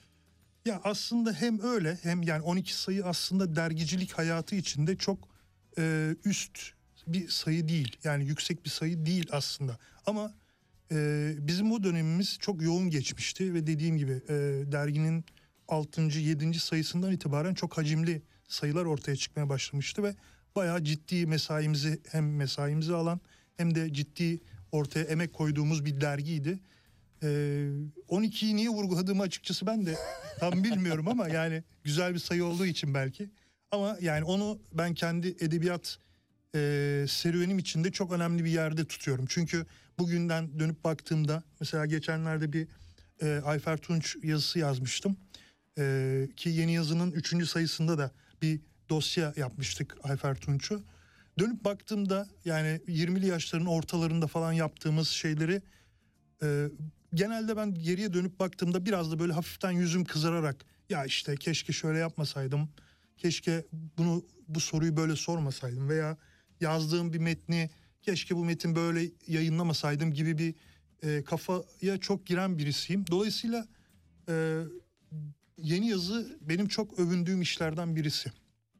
Yani e, orada yaptığımız işler, e, sarf ettiğimiz emek ve dediğim gibi dönüp baktığımda aradan 15, 10, e, 12, 13 yıllık bir süre geçmesine rağmen hala övündüğüm ve evet güzel yapmışım. Yani 20'li yaşların ortalarında e, helal olsun sana falan diyebileceğim bir şey var yani orada. Evet. Yani övündüğüm işler olduğu için onu Güzel. özellikle Güzel. vurgulamak istiyorum. Peki e, ben oradaki sizin ruh dünyanızı merak ediyorum. Bir e, mesleki bir e, imrenme yani ne kadar güzel işler çıkıyor bu varlıkta filan. Ben bir imrenme olabilir. Biz de aynısını yapabiliriz. İkincisi orada bir eksiklik var. Yani belki e, dergicilikte böyle kafasına göre takılma, e, iyi olan edebiyat eserini koymama, daha kötüsünü basatını koyma gibi sizin kafanızı bozan başka bir şey var. Neydi motivasyon kaynağı? Yani sizin kendi derginizi yaratmanızda e, ki e, şey neydi? Yani biraz e, şimdi düşündüğümde şu konuşmaların çok net olduğunu arkadaşlarımız arasında bunu çok sık yaptığımızı hatırlıyorum. Bizim ekip kalabalık bir ekipti. E, 10, 11 bazen 12'ye çıkmıştı sayı ve bir kısmı akademisyen e, bugün çok iyi yerlerdeler şu an.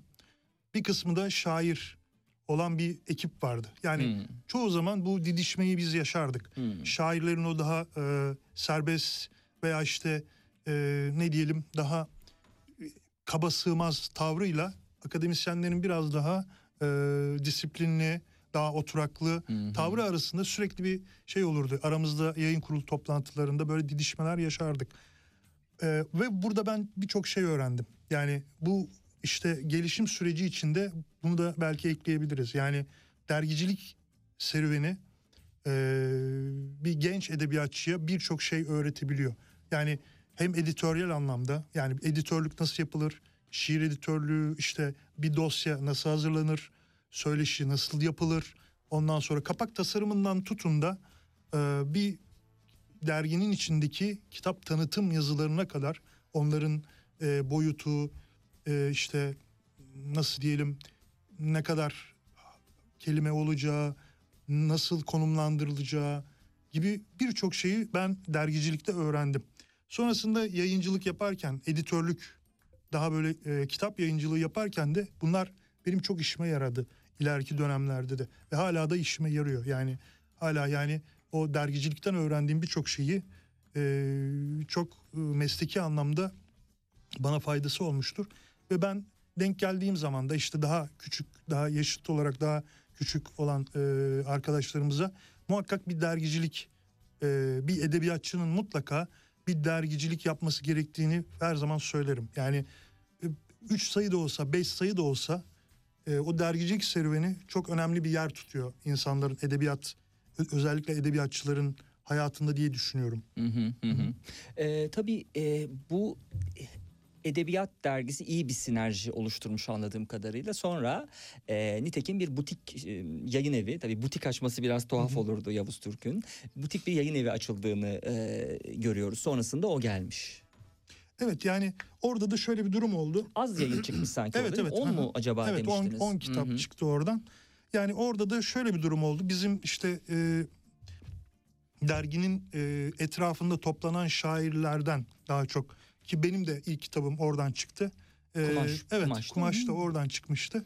O e, dergiciliğin bize verdiği bir nevi özgüvenle aslında kendi kitaplarımızı Onu yapıyorsak bunu da yaparız. Evet yani aynen öyle ve e, o biraz daha kolay aslında zaten yani çünkü dergide daha fazla daha fazla ürün ve daha çeşitli ürün var. Farklı farklı gözlerle bakmak gerekiyor ona. Ama şiir dediğimiz şey daha tek bir tür. Onun editörlüğü, toparlanması falan daha kolay. Yani onun bir, bir çeşit e, özgüveniyle 10 tane kitap yayınladık biz oradan. Yani e, 3-4 tanesi zaten dergi ekibindendi. Dergi ekibinden olan, yayın kurulunda olan şairlerin kitaplarıydı. E, o süreç de fena değildi yani. Onların bütün işte tasarımı, kapak tasarımı, mizampajı vesaireyi e, ben yapmıştım. E, ve sonra işte dergiyle birlikte onu da kapatmak zorunda kaldık. Çünkü işte mali durumlar, parasızlık E, şu bu. Mali durumlar mı gerçekten yoksa bunalttı mı sizi bir süre sonra bunlar? Çünkü tek tek her şeyle uğraşmak yerine kurulmuş bir e, yayın evi hani o orada kanalize olalım hiç bununla uğraşmayalım mıydı aslında? Yani hani ve bir de eğer ekonomik sebeplerse bunlar e, hangisiydi gerekçe? E, zarar etmek mi yoksa yeterince kazanmamak mı? Aslında bir noktadan sonra dergiciliğin bu dergiciliği deneyimleyen herkes aşağı yukarı bunu e, farkına varacaktır. Bir noktadan sonra onu e, yeni taze kanla e, eğer beslemezsek yani Hmm. bir bir noktadan sonra yorulmalar olmaya başlıyor. Yani özveri özveri işi çünkü herhangi bir gelir yok. Bir- Hatta e, biz Cebinizden cebimizden karşılıyorduk bunları Doğru. falan. Bir noktadan sonra işte dergide yayın kurulunda onu e, sahiplenecek yeni bir taze kan hatta e, diğer eskileri biraz böyle gaza getirecek birileri olmayınca bu bir, bir noktadan sonra bir yılgınlığa dönüşmeye başlıyor. E, yani mizampaj, e, tasarım işleri tamamen benim üzerimdeydi. Yani ciddi çok ciddi bir Hmm. mesaisi vardı bu işin ve sayfa sayısı gittikçe artıyordu. E, bunun haricinde de Bir yani de o kadar kötü bir dönemde çıkmış ki bu. Aktüel tempo gibi anlı şanlı Evet. dergilerin ayakta kalamadığı bir. Tabii mukayese etmek çok yanlış olur yani. Hani bir edebiyat dergisiyle e, hani ta- tabloid basını karşılaştırmak belki ama yine de bir ölçü. Hani teknolojik gelişmeler ve internetten her şeye ulaşılabildiği ve artık dergi satışlarının olmadığı, o alışkanlığın kalktığı bir dönemde aslında bunları yapmaya çalışmak e, ciddi Don Kişotluk. Evet yani dediğiniz gibi orada e, tam bir geçiş dönemiydi aslında. 2009'da 2011 yoğun olarak biz bu dergiyi çıkardığımızda tam bir geçiş dönemi yaşanıyordu aslında. Bugünkü kadar dijital ön planda değildi ama dijitale doğru çok son derece hızlı bir eğilim söz konusuydu. E, dolayısıyla yani e, işte yorgunluk şu bu e, gibi nedenlerle dergiyi biz e, kapattık. Ama şunu da e, çok kafaya takmamak gerekiyor. Dergi ilelebet gidecek bir şey değildir. Oradan bir deneyim kazanmak Hmm, ve oradan doğru. alıp Önemli. oradan doğru. e, bütün işte gerekli e, deneyimini vesaireni alıp kapatmak da iyi bir şeydir aslında Evet, dergileri. evet, yani evet, evet. dergiler hani bir varlık dergisi çıkaramayacağımıza göre yani 90 küsur yıldır çıkıyor varlık. Hmm. E, dolayısıyla çok da hani kafaya takılacak bir şey değil bence. Evet, doğru çok haklısınız. Tabii şu da önemli birçok e, edebiyatın alanını deneyimlemiş oldu Yavuz Türk. E, şiir, edebiyat ondan sonra diğer koltuklar e, hani editörlük, redaksiyon, yayın koordinatörlüğü, yayın yönetmenliği patronluk niye denenmiş olmasın? Patronluk da denendi. Yani iğneden ipliğe edebiyatta her alana girilip çıkılmış oldu. Nitekim e, iki öykü kitabı yani e, ilk e, Kumaş 2010 yılında e, sonra Doğdum 2018 yılında yayınlandı. E, şiir kitaplarında e, öne çıkan tema aslında e, e, öykülere göre daha farklı bir durumda. Öykülerde biraz mizah var. Biraz değil bayağı bir mizah var. Hani yer yer kara mizah var ama e, okuyucunun yüzünü gü- güldürüyor. Akıl oyunları yapıyor. Fakat e, öykülere baktığımız zamansa, şi- şiirlere baktığımız zamansa ölüm, melankoli, yoksulluk kavramları e, bunların e, şeyinde e, ana merkezinde toplanmış durumda. Neden? Ee, galiba şiir benim benim daha böyle derinlerde çıkarmaya çalıştığım bir şey. Daha hani e, biraz böyle hani madencilik dediğimizde daha derine iniyorum şiirde. Daha böyle e, ontolojik, daha işte varoluşsal bir şeyi ortaya çıkarmayı deniyorum şiirlerde. Ondan olabilir. Benim yorumum bu. Belki başkaları hani edebiyat tarihçisi veya edebiyat eleştirmeni başka türlü yorumlayabilir. Benim yorumum daha çok bu. Yani şiir yazarken daha e, e, psikanaliz bir şeyim var, bir çabam var anladığım kadarıyla. Onu ortada ortaya çıkarıp kendimi biraz deşip e, okura daha biraz daha o meseleleri veriyorum. Ama e, söz konusu öykü veya roman olduğunda burada başka bir e, yapı devreye giriyor. Yani kurmaca aslında kurmaca devreye giriyor. Şiir de tabii ki kurmaca bir türdür ama orada biraz daha e, ben, kendim olduğum söylenebilir. Öyküde öyküde romanda ise mesela bu öykü kitabında e, genelde şöyle bir şey olmuştu.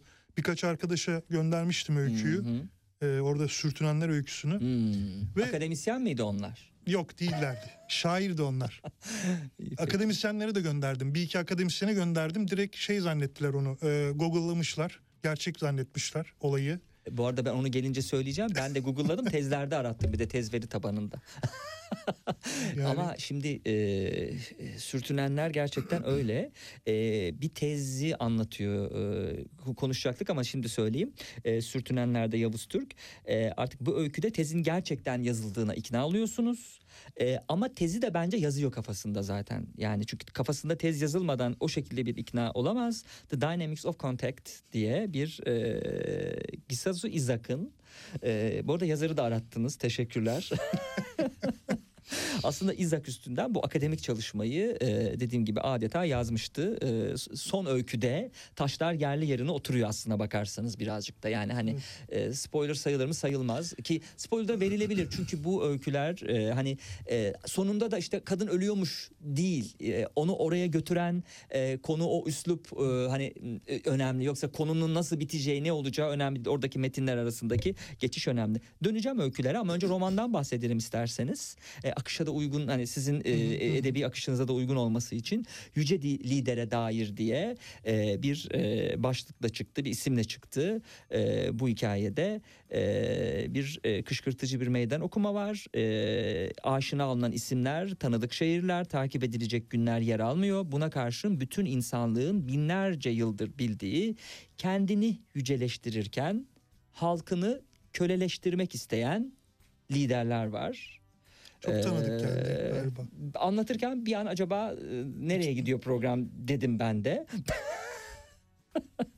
E, ve sonu gelmeyen bir baskı, sansür ve kaçınılmaz olan direniş. Yüce Lidere dair adlı romanda. 2017 yılında bir, e, bir başka romanla uğraşırken şu an işte ikinci roman oldu Hmm. uğraştığım. Onunla uğraşırken bir bir başka bir şey çıktı ortaya. Bir e, şiir aslında. Şiir e, ya nasıl diyelim? Şiir düzeyinde bir metin çıktı ve ben bunu kurcalamaya başladım. Sonra bu e, nasıl olduysa romana doğru gitti. İşte Yüce Lider aslında böyle çıktı. Yani bir tane imgeden, bir şiir imgesinden, bir şiirin yapısından ortaya çıktı. Sonra kendini aslında etrafını örerek e, bir nevi çoğaltmaya başladı. Sonra ben buna ciddi bir şekilde eğilmeye, e, eğilme ihtiyacı duydum ve e, bir böyle distopik bir şey anlatmak hep istiyordum zaten. Yani ona doğru gittiğini görünce de aslında onun etrafını bu şekilde taşları döşemeye başladım. E, distopya çok böyle lise dönemlerinden beri çok i- ilgimi çeken bir tür. E, burada da yani e, diğer distopyaları çağrıştırsın ama bir yandan da onlar gibi olmasın. Farklı bir şey olsun da istedim. O yüzden mesela burada daha böyle masalsı bir dille e, daha işte coğrafyanın belli olmadığı ada üstünden. Evet bir işte dünyanın neresinde olduğunu tam tespit edemediğimiz bir ada. E, isimler geçmiyor. Ondan sonra işte yüce lider var. Lakaplar üzerinden ilerleyen bir e, roman. Tabii Ama benim anlamadığım e, eğer bu kadar baskı varsa, sansür varsa o kişiye zaten lider denmez. Yani o adada geçen yöneticiden bahsediyorum değil mi? Hani Evet, böyle evet. bir şey varsa e, ona korkak denir zaten. E, hani e, liderlik vasfından ya da başka bir şeyinden bahsedemeyiz. O adada geçen e, hikayeye ilişkin olarak. Evet yani aslında orada resmi adı o yüce lider. Ee, oradaki romandaki yine e, meclis var bir tane. Ee, aristokratik bir yönetim var aslında. Oligarşik diyelim daha doğrusu. Ee, onlar da yüce meclis. Bu onların kendi adlandırması tabii.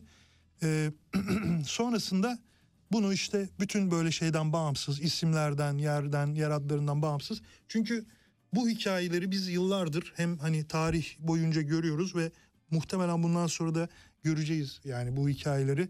Yani halkını köleleştiren, halkın üzerinde sansür, baskı uygulayan liderler hep olacak. Oldu. Bundan önce de oldu ve bundan sonra da olmaya devam edecek. Bunun belki e, baskı düzeyi e, farklı olabilecek. Yani şiddet düzeyi veya farklı olabilecek ama bunlar maalesef hep olacak. Ben de bunu aslında e, yer koymadan dünyanın her tarafında olduğuna vurgu yapmak için aslında böyle bir şeyi tercih ettim diyebilirim. Şimdi e, kitaptaki yolluğa geçtiğimiz zaman e, çünkü benim de asıl okuduğum ve e, konuşabileceğim e, son kitap iletişim yayınlarından çıktı. E, dördüncü kitap Yavuz Türk'ün. E, e, bu kitaptaki öyküler aslında e, farklı yerlerde yayınlanan da öykülerden de oluşuyor aynı zamanda. İlk öykü e, Virüs dergisinde Cilacılar Çün'de, Romalılar Ecinler'de e, yayınlanmış. ilk e, olarak e, ya- bu kitapta sadece okuyucunun karşılaştığı bir öykü var mı e, diye sormuş olalım. Akademikler var Hı hı. aslında. Güzel bir şey olmuş aslında. Akademikler de olmazsa kitap eksik kalırmış. Benim anlamadığım akademikler yokken e, hani özellikle birinci ve ikinci öykü nasıl olmuş? O çünkü yani kilit noktası aslında akademikler birazcık da. Değil mi? Evet Yanılıyor evet, muyum? evet, doğru. Ee, Yani şöyle bu kitaptaki öyküler aslında farklı zamanlarda yazıldı. Yani ama hı. yoğunluk olarak e, 2015 ile 2020 arasında yazdığım öyküler. Yani başın e, bir tek Rüyada Hamur Görenler çok eski. Hmm. 2009 yılında yazıldı. E, bir de Akademikler 2020 yılında. Onun dışındakiler daha çok 2015 2019 arasında yoğun olarak yazıldı. E, burada aslında e, öykülerin içinde ikişerli birbiriyle ilişkili çok ilişkili olan öyküler var. Evet. Siz de zaten fark Evet, etmişsinizdir evet, onu. evet. Özellikle cilacılarla Romalılar e, birbiriyle çok meyhane, evet, doğru. birbiriyle çok ilintili. Bir de e, mırıldanmalarla rüyada hamur, Hamur görenler de görenler, çok birbiriyle ilintili. Öbürlerinde ise daha çok böyle ufak teyeller var aslında. Hı hı. Yani e, o da işte kitabı e, dosyayı kitap haline getirirken e, bir çeşit e, nasıl diyelim teyelli teyelleme yöntemiyle yaptığım bir şey. Yani e, burada bir kurmaca evreni var. Buradaki o evren içinde bütün karakterler birbiriyle e, bağlantılı demenin aslında bir yolu olarak bunu tercih ettim. Yani işte atıyorum sürtünenlerdeki karakter sadece Romalıların içinde bir yerde geçiyor. Yani filancanın kardeşiymiş şöyle şöyle işleri varmış gibi sadece o karaktere bir atıf yapılıyor. Veya işte e, aslında son öyküde de bütün öyküleri e, toparlayan kişi ortaya çıkıyor. Yani bir çeşit üst kurmacayla. Emre Bayın bile var neredeyse öyküde. Evet. Emre Bayın bu arada kitabın editörü. e, Evet. sevgili Sağ olsun onun da e, kitabın hem e, editörlük sürecinde hem de sonrasında epey emekleri oldu. Evet. Buradan da teşekkür edeyim. Evet. edeyim E, Latincesini mi söylemek lazım? Curriculum Navite diye ilk e, CV öyküsüne. E, tabii okuyucuya sürprizler yapan, e, onlara küçük küçük sürprizler yapan e, bir e, öykü kitabı oluşmuş. Mesela CV'yi okuduğum zaman ben acaba yazar, hani bir de CV olunca e, ilk öykü kitabı orada bir kendisini e, böyle metinlerde anlatıyor mu acaba diye düşündüm. Sonra tabii fikrim değişti. E, çocukluğumda biraz haşarıydım. Oyun oynarken bir kavga çıktığında çocukları epeyce haşat ederdim. 14 yaşından sonra kavgadan genelde uzak durdum. Yine de ara ara dalaştıklarım oldu diye başlayan ve sayfalarca yazar e, hala yazarın diyorum. Sayfalarca karakterin kendini anlattığı e, bir girişle e, bir öyküyle daha doğrusu bir giriş öyküsüyle kitap açılıyor. Sonra var bu öykü ilişkin söyleyeceğiniz sürtünenlere geçeceğim yoksa buyurun. Bu bu öykü bu arada şunu da söyleyelim hani e, belki merak edenler için e, iletişim yayınlarının sitesinde de var bu. Hani Hı e, şey kopyası. E, Yüzde onluk bir kısmı Ha, evet, evet, e, yani- yayınlanıyor evet. bütün iletişim Hı hı. yayınlarının Yani e, yazarın şeyinde. işte nasıl bir dili Evet. olduğunu, üslubu olduğunu Hı hı. anlamak açısından e, burada öykü olduğu gibi var. Hı hı. Oradan da ulaşılabilir öyküye. Hı hı. Peki sürtünenlere geçtiğimiz zaman biraz önce konuştuğumuz buradan ilk paragraf e, okuyayım. Trollenen bir e, şey var meslek var tabii trollenen e, meslek acaba hangisi? Son zamanlarda sürtünenlere karşı ilgi hayli azaldı. Yoksa arttı mı demeliydim. İşin doğrusu böyle bir ilgi ve alakanın olup olmadığından da şüpheliyim ben bunun bariz bir yaygınlık kazandığını ve bu tarz şeyleri kötü niyetle ve daha aleni olarak yapan pek çok kişinin son günlerde ortaya çıktığını söyledi geçenlerde televizyon. Tabii bu durum bizim ülke için geçerli. Mevzunun aslında bu meseleye bakış yönteminin bize nasıl ve ne şekilde ithal edildiğini tam olarak bilmiyorum. Benim daha önceleri nacizane yaptığım araştırmaya göre Avrupa'da bu olay literatüre ilk girdiği günden beri üzerine epey konuşuldu. Fa- farklı vesileler nedeniyle insanlarla röportajlar yapıldı diye öykü başlıyor ve e, yazar metinlerde e, sürtünenleri anlatıyor. E, haberi yapılabilmesi için de bir magazin haberinin nelere ihtiyaç var e, madde madde öyküde e, anlatılmış. E, özneyi en sona yüklemi ise ondan hemen önceye alarak bir miktar şiirlerde aşina olunan cümle yapısına bir miktar da konuşma diline ve dolayısıyla konuşma dilinin samimiyetine ulaşmaya çalışan bir anlatım biçimi kullanılmıştı haber metinlerinde diye e, sürtünenlerin haberinin yapıldığı metinlerin nasıl olması gerektiğini 1 2 3 diye e, okuyucuya aktarıyor. Hani pek öyküde numaralandırmaya belki rastlamamış olabiliriz ama bu öyküde asla sırıtmıyor. Çünkü e, o mizahi dille zaten farklı bir şey e, yaratıyor yazar. Sürtünenler en çok kitap içinde uğraştığım öykülerden birisi oldu diyebilirim. Yani e, belki 10 kere 11 kere üzerinden geçtim. Bir hatası var mı? E, yani bir sorunlu yeri var mı diye epeyce uğraştım ettim. E, işte sizin de söylediğiniz gibi aslında burada e, iyi bir trolleme metni diyebiliriz bunun için. Yani burada e, ben şiirle uğraşan ya da akademisyen olan arkadaşlarım bu öyküyü gönderdiğimde şair olan arkadaşlardan gelen tepki şuydu. Ya s- biz senin böyle komik şeyler yazabileceğini düşünmemiştik. Akademisyenlerden gelen gelen tepki de e, ben bunu hakikaten gerçek zannettim ve Google'dan baktım. işte Baktırıyor kitap ama. adlarına Doğru, vesaireye baktırıyor, falan baktım. Çünkü sonlarında e, orada da aslında diyorum yani eğer sıkılabilecek okur için işte e, bir sonraki bölümde bir literatür taraması olacak. İşte bu sürtünenler meselesinin nereden nereye geldiğini, kim e, bulduğunu ve onun üzerine de bir takım kuramlar oluşturulmuş. Yani sadece birisi bulmuyor. İshak'ın bulmasının ardından bir de onun üzerine de bir takım yorumlar da yapılmış. Onları da işte gerçekçi bir tonla e, yazmaya çalıştım. E, ve hatta şöyle bir durum da oldu. E, biz bunu bu kitap yayınlanmadan önce bir yönetmen arkadaşımla üzerine konuşurken onun da çok hoşuna gitmişti. Bununla alakalı bir e, hatta işte kurmaca senaryo yapalım. Yani daha doğrusu kurmaca belgesel. Hani gerçekmiş gibi gözüken Bayağı zor olur herhalde. Evet yani Çok işte zor olur. onun üzerine konuşmaya başlamıştık. Ben bir takım notlar aldım onunla alakalı ama belki hani Hmm. e, ileride bir gün belki bir e, kurmaca belgesele de dönüşebilir bu metin. Aslında birçok kişinin bilmediği şey dünyanın pek çok yerindeki gibi bizim ülkede de sürtünenlerin yaşadığı bir sürtünen olmak için temelde bir başka sürtünene ihtiyaç duyulmadığı ve bunun insanın kendi başına keşfettiği bir eylem olduğuydu diye eee okuyucuya aktardığı metinlerinde. Ama asıl olay dediğim gibi sevgili dinleyenler öykünün devamında uzun bir öykü çünkü kısa bir öykü değil. Ee, bu uzun öykünün devamındaki e, o akademik çalışmada tıpkı bir akademisyen gibi aslında o bakış açısıyla hazırlanmış ve belli çok çalışıldığı ki e, ne diyorum tez veri tabanında e, İzak e, Gisuzu İzak'ı arattım. Bu arada bir şeyler de çıktı. Alakalı şeyler çıkmadı ama yani böyle bir akademik veri tabanında böyle bir şey demek ki nasılsa artık hani şunu mu demek istediniz bunu mu demek istediniz kısmı var ya Google'da böyle şeyler de çıktı. Peki cilacılar öyküsüne e, bakacak olursak bu defa bir mobilya atölyesindeyiz. Mobilyanın cilasından kafayı bulan ilk etapta gençler çıkıyor bu öyküde de karşımıza. Biraz Evet. bundan bahsedelim isterseniz. Ee, o öykü de aslında bu kitabın kurgularken ilk ortaya çıkan öykü diyebilirim. Yani kitabın kendi kurgusu içinde e, ilk öykü değil ama e, daha doğrusu kitabın içindeki en eski öykü değil ama kitabın kurgusu içinde ilk öykü. Yani bu kitabın ardından inşa etmeye başladım ben kitabı.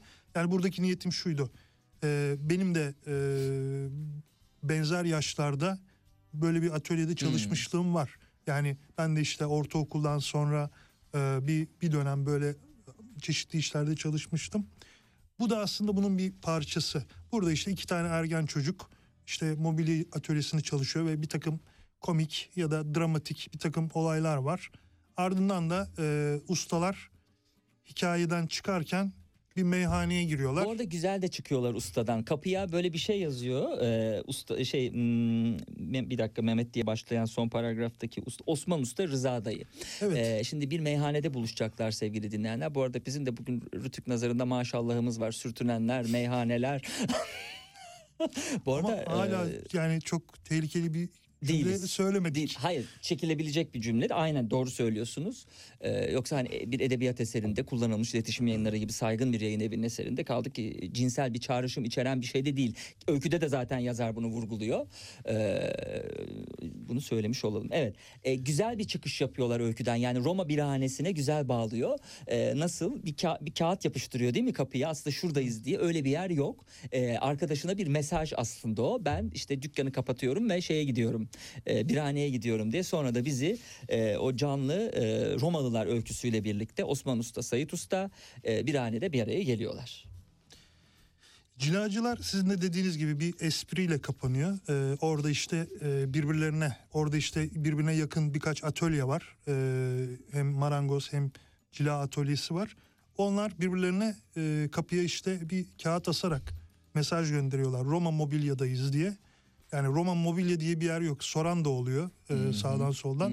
Burada Roma mobilya varmış falan diyorlar. Evet. Ondan sonra e, içlerinden birisi diyor ki burada Roma mobilya yok ama şu biraz ileride Roma birhanesi var falan gibi e, espriler de oluyor. Neyse Evet, bu sonrasında siyasi bir takım göndermeler de var. Yani bakıldığı zaman işin içine e, yani bir takiyenin nasıl yapıldığını vesaire de aslında öyküde dolaylı yoldan amaç Evet, bu olmamakla birlikte görmüş oluyoruz. ya aslında yani genel olarak insanların ikiyüzlülüğü de diyebiliriz buna Hı yani. Hani orada e,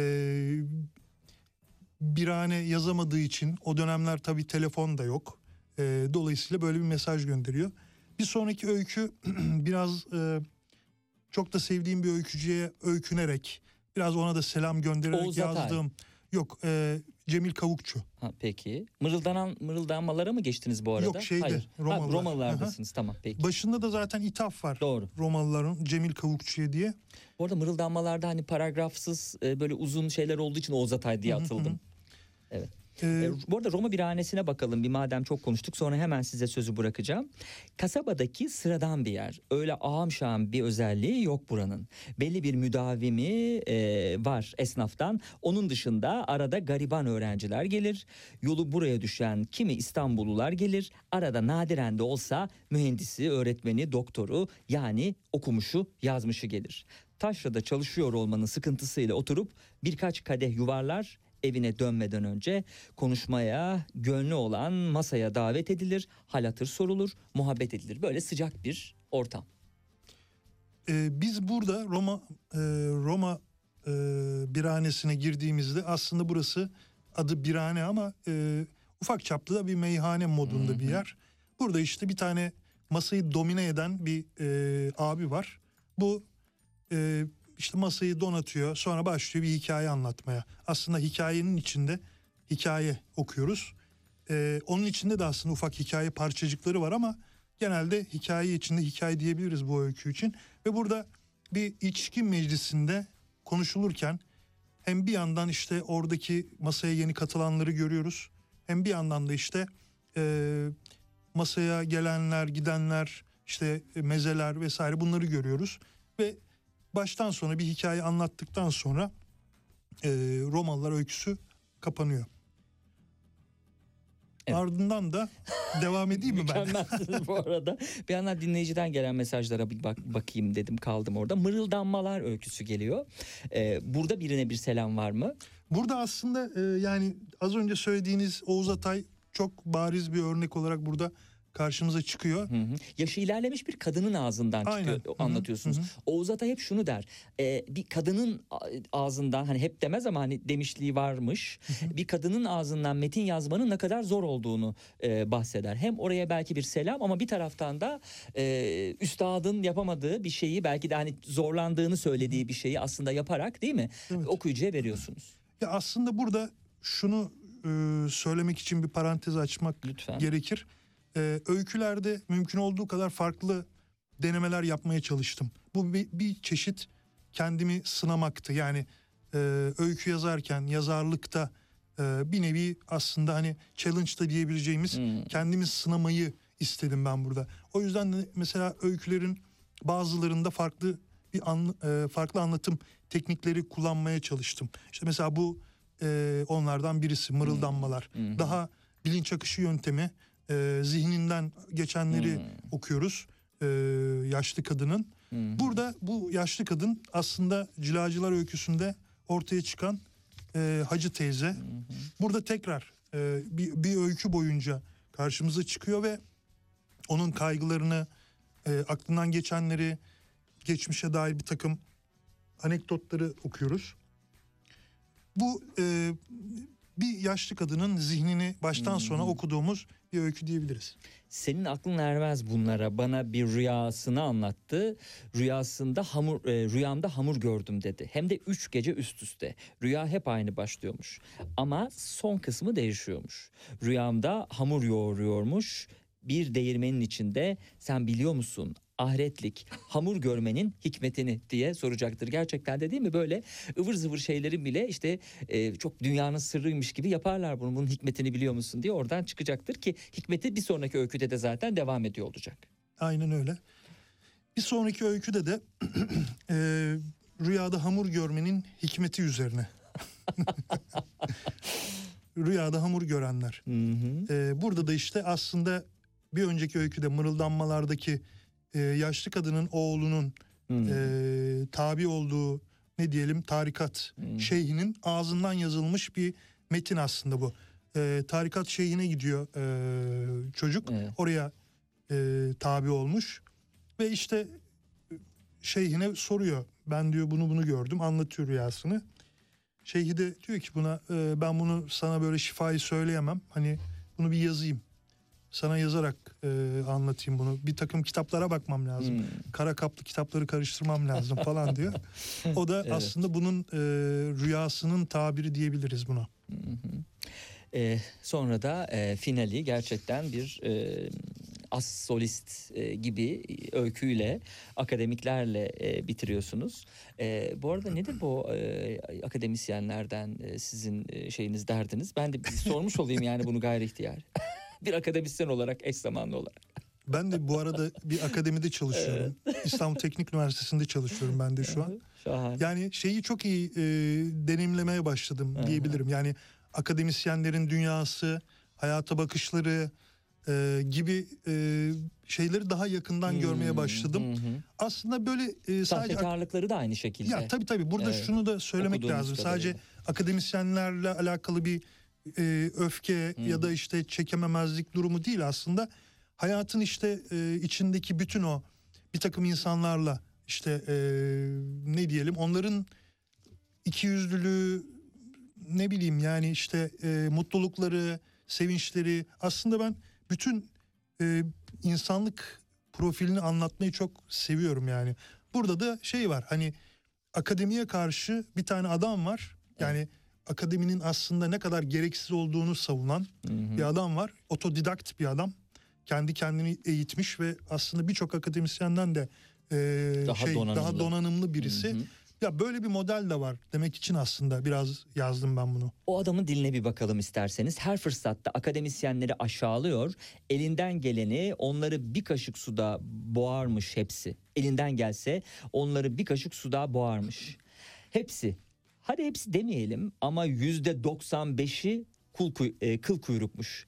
Ne vakit bu düşüncelerini biraz da kinayeli şekilde akademisyenlerle paylaşsa bir tanesi bile söylediklerini üzerine alınmıyormuş. Her biri sanki bahsedilenler kendi dışındaki diğer tüm akademisyenmiş gibi söyledikleri karşısında ona itirazsız hak veriyorlarmış. Kafa sallayıp hı hı diyorlarmış. Üstelik akademideki mobbingden filan dert yanıyorlarmış. İşin garibi hemen ardından da kendi başlarından geçen ilginç bir meseleyi de anlatıverirlermiş diyerek sürdürdüğü o e, eğlenceli üslubuyla e, Yavuz Türk. Burada e, aradaki küfürleri geçerek başarılı bir yayıncılık yaptınız. Bravo. yani burada tabii bayağı argo konuşan bir karakter var. Yani e, ilk tanıştığı kişiyle bile ki bu anlatıcı zaten öyle. Bu arada bu e, öykünün anlatıcısı da bir e, akademisyen yani akademi yolunda yeni yeni başlamış post doktorasını e, yapmış geri gelmiş işte akademisyenlik yapıyor aslında akademisyen diyebiliriz bu anlamda ama orada e, bu karakterle Vuslat abi kendisi karşılaşınca da Evet, biraz böyle evet. o yönünü ortaya çıkarmamaya çalışıyor.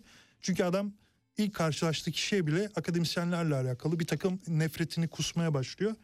Sonra da olaylar gelişiyor zaten. Evet. Peki madem dinle, söylediniz e, dinleyici merak edecek.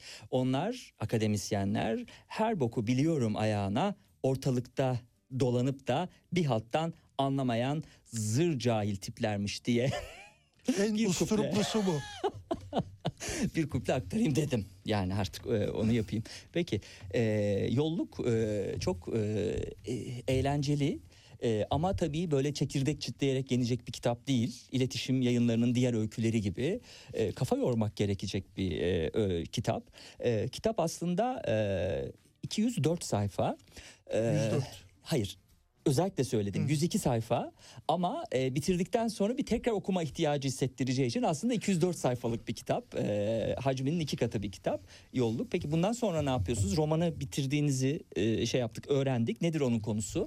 Şöyle yani e, romanı daha bitirmedim ama e, onun, onun üzerine çalışıyorum şu an. Yani şu an tezgahta aslında Hmm. o roman var.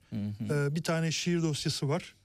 E, ondan sonra yani bunlar tabii en yakın olanlar. Tarihe en yakın hali hazırda e, odaklandığım metinler diyebilirim. En en e, önümüzdeki aylarda bitmiş olan metin de bir tane oyun metni yazdım. Tiyatro Hmm. oyunu.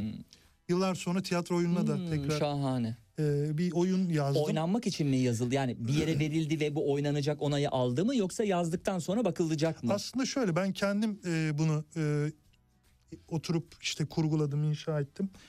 Geçen sene de bitmişti bu oyun ama ben e, bir takım işte e, tiyatro tayfasını çok yakından tanımadığım için Hmm. şöyle bir karar aldım. Aslında tiyatro metinleri genelde hani basılmak için yazılmaz. Hmm. Yani oynansın diye yazılır. Ama bir nevi belki birilerinin dikkatini çeker düşüncesiyle e, yayınlansa iyi olur diye düşündüm. Belki işte yayınlandıktan sonra e, birilerinin dikkatini çeker, oynamaya karar verirler. Asıl niyetim oydu Şahane aslında. umarım oynanır bu oyunda. Ee, Pelin Gülşen'in e, destek yayınlarından bize gönderilen Renkler adlı kitabı var. Tarih, kültür, sanat ve psikoloji üzerine e, bir derleme e, mahiyetinde bu kitap. Gelen konuklarımıza hediye ediyoruz. Biz e, bize gelen Teşekkür ederim. kitaplardan iki nüshaysa renkleri de size vermiş olalım. Var mı son olarak söyleyeceğiniz bir şey? Aslında yok. Sizin varsa soracağınız bir şey. Size ben aklımdaki her şeyi Tamam. sordum. Ee, programın süresi de bitmişken e, Yavuz Türk'le de vedalaşabiliriz. İletişim yayınlarından çıkan Yolluk adlı öykü kitabını da herkese hararetle öneriyoruz. Ee, bu haftalık bizden bu kadar sevgili dinleyenler. Gelecek haftada 16'da e, canlı yayında pazar günü görüşmek üzere.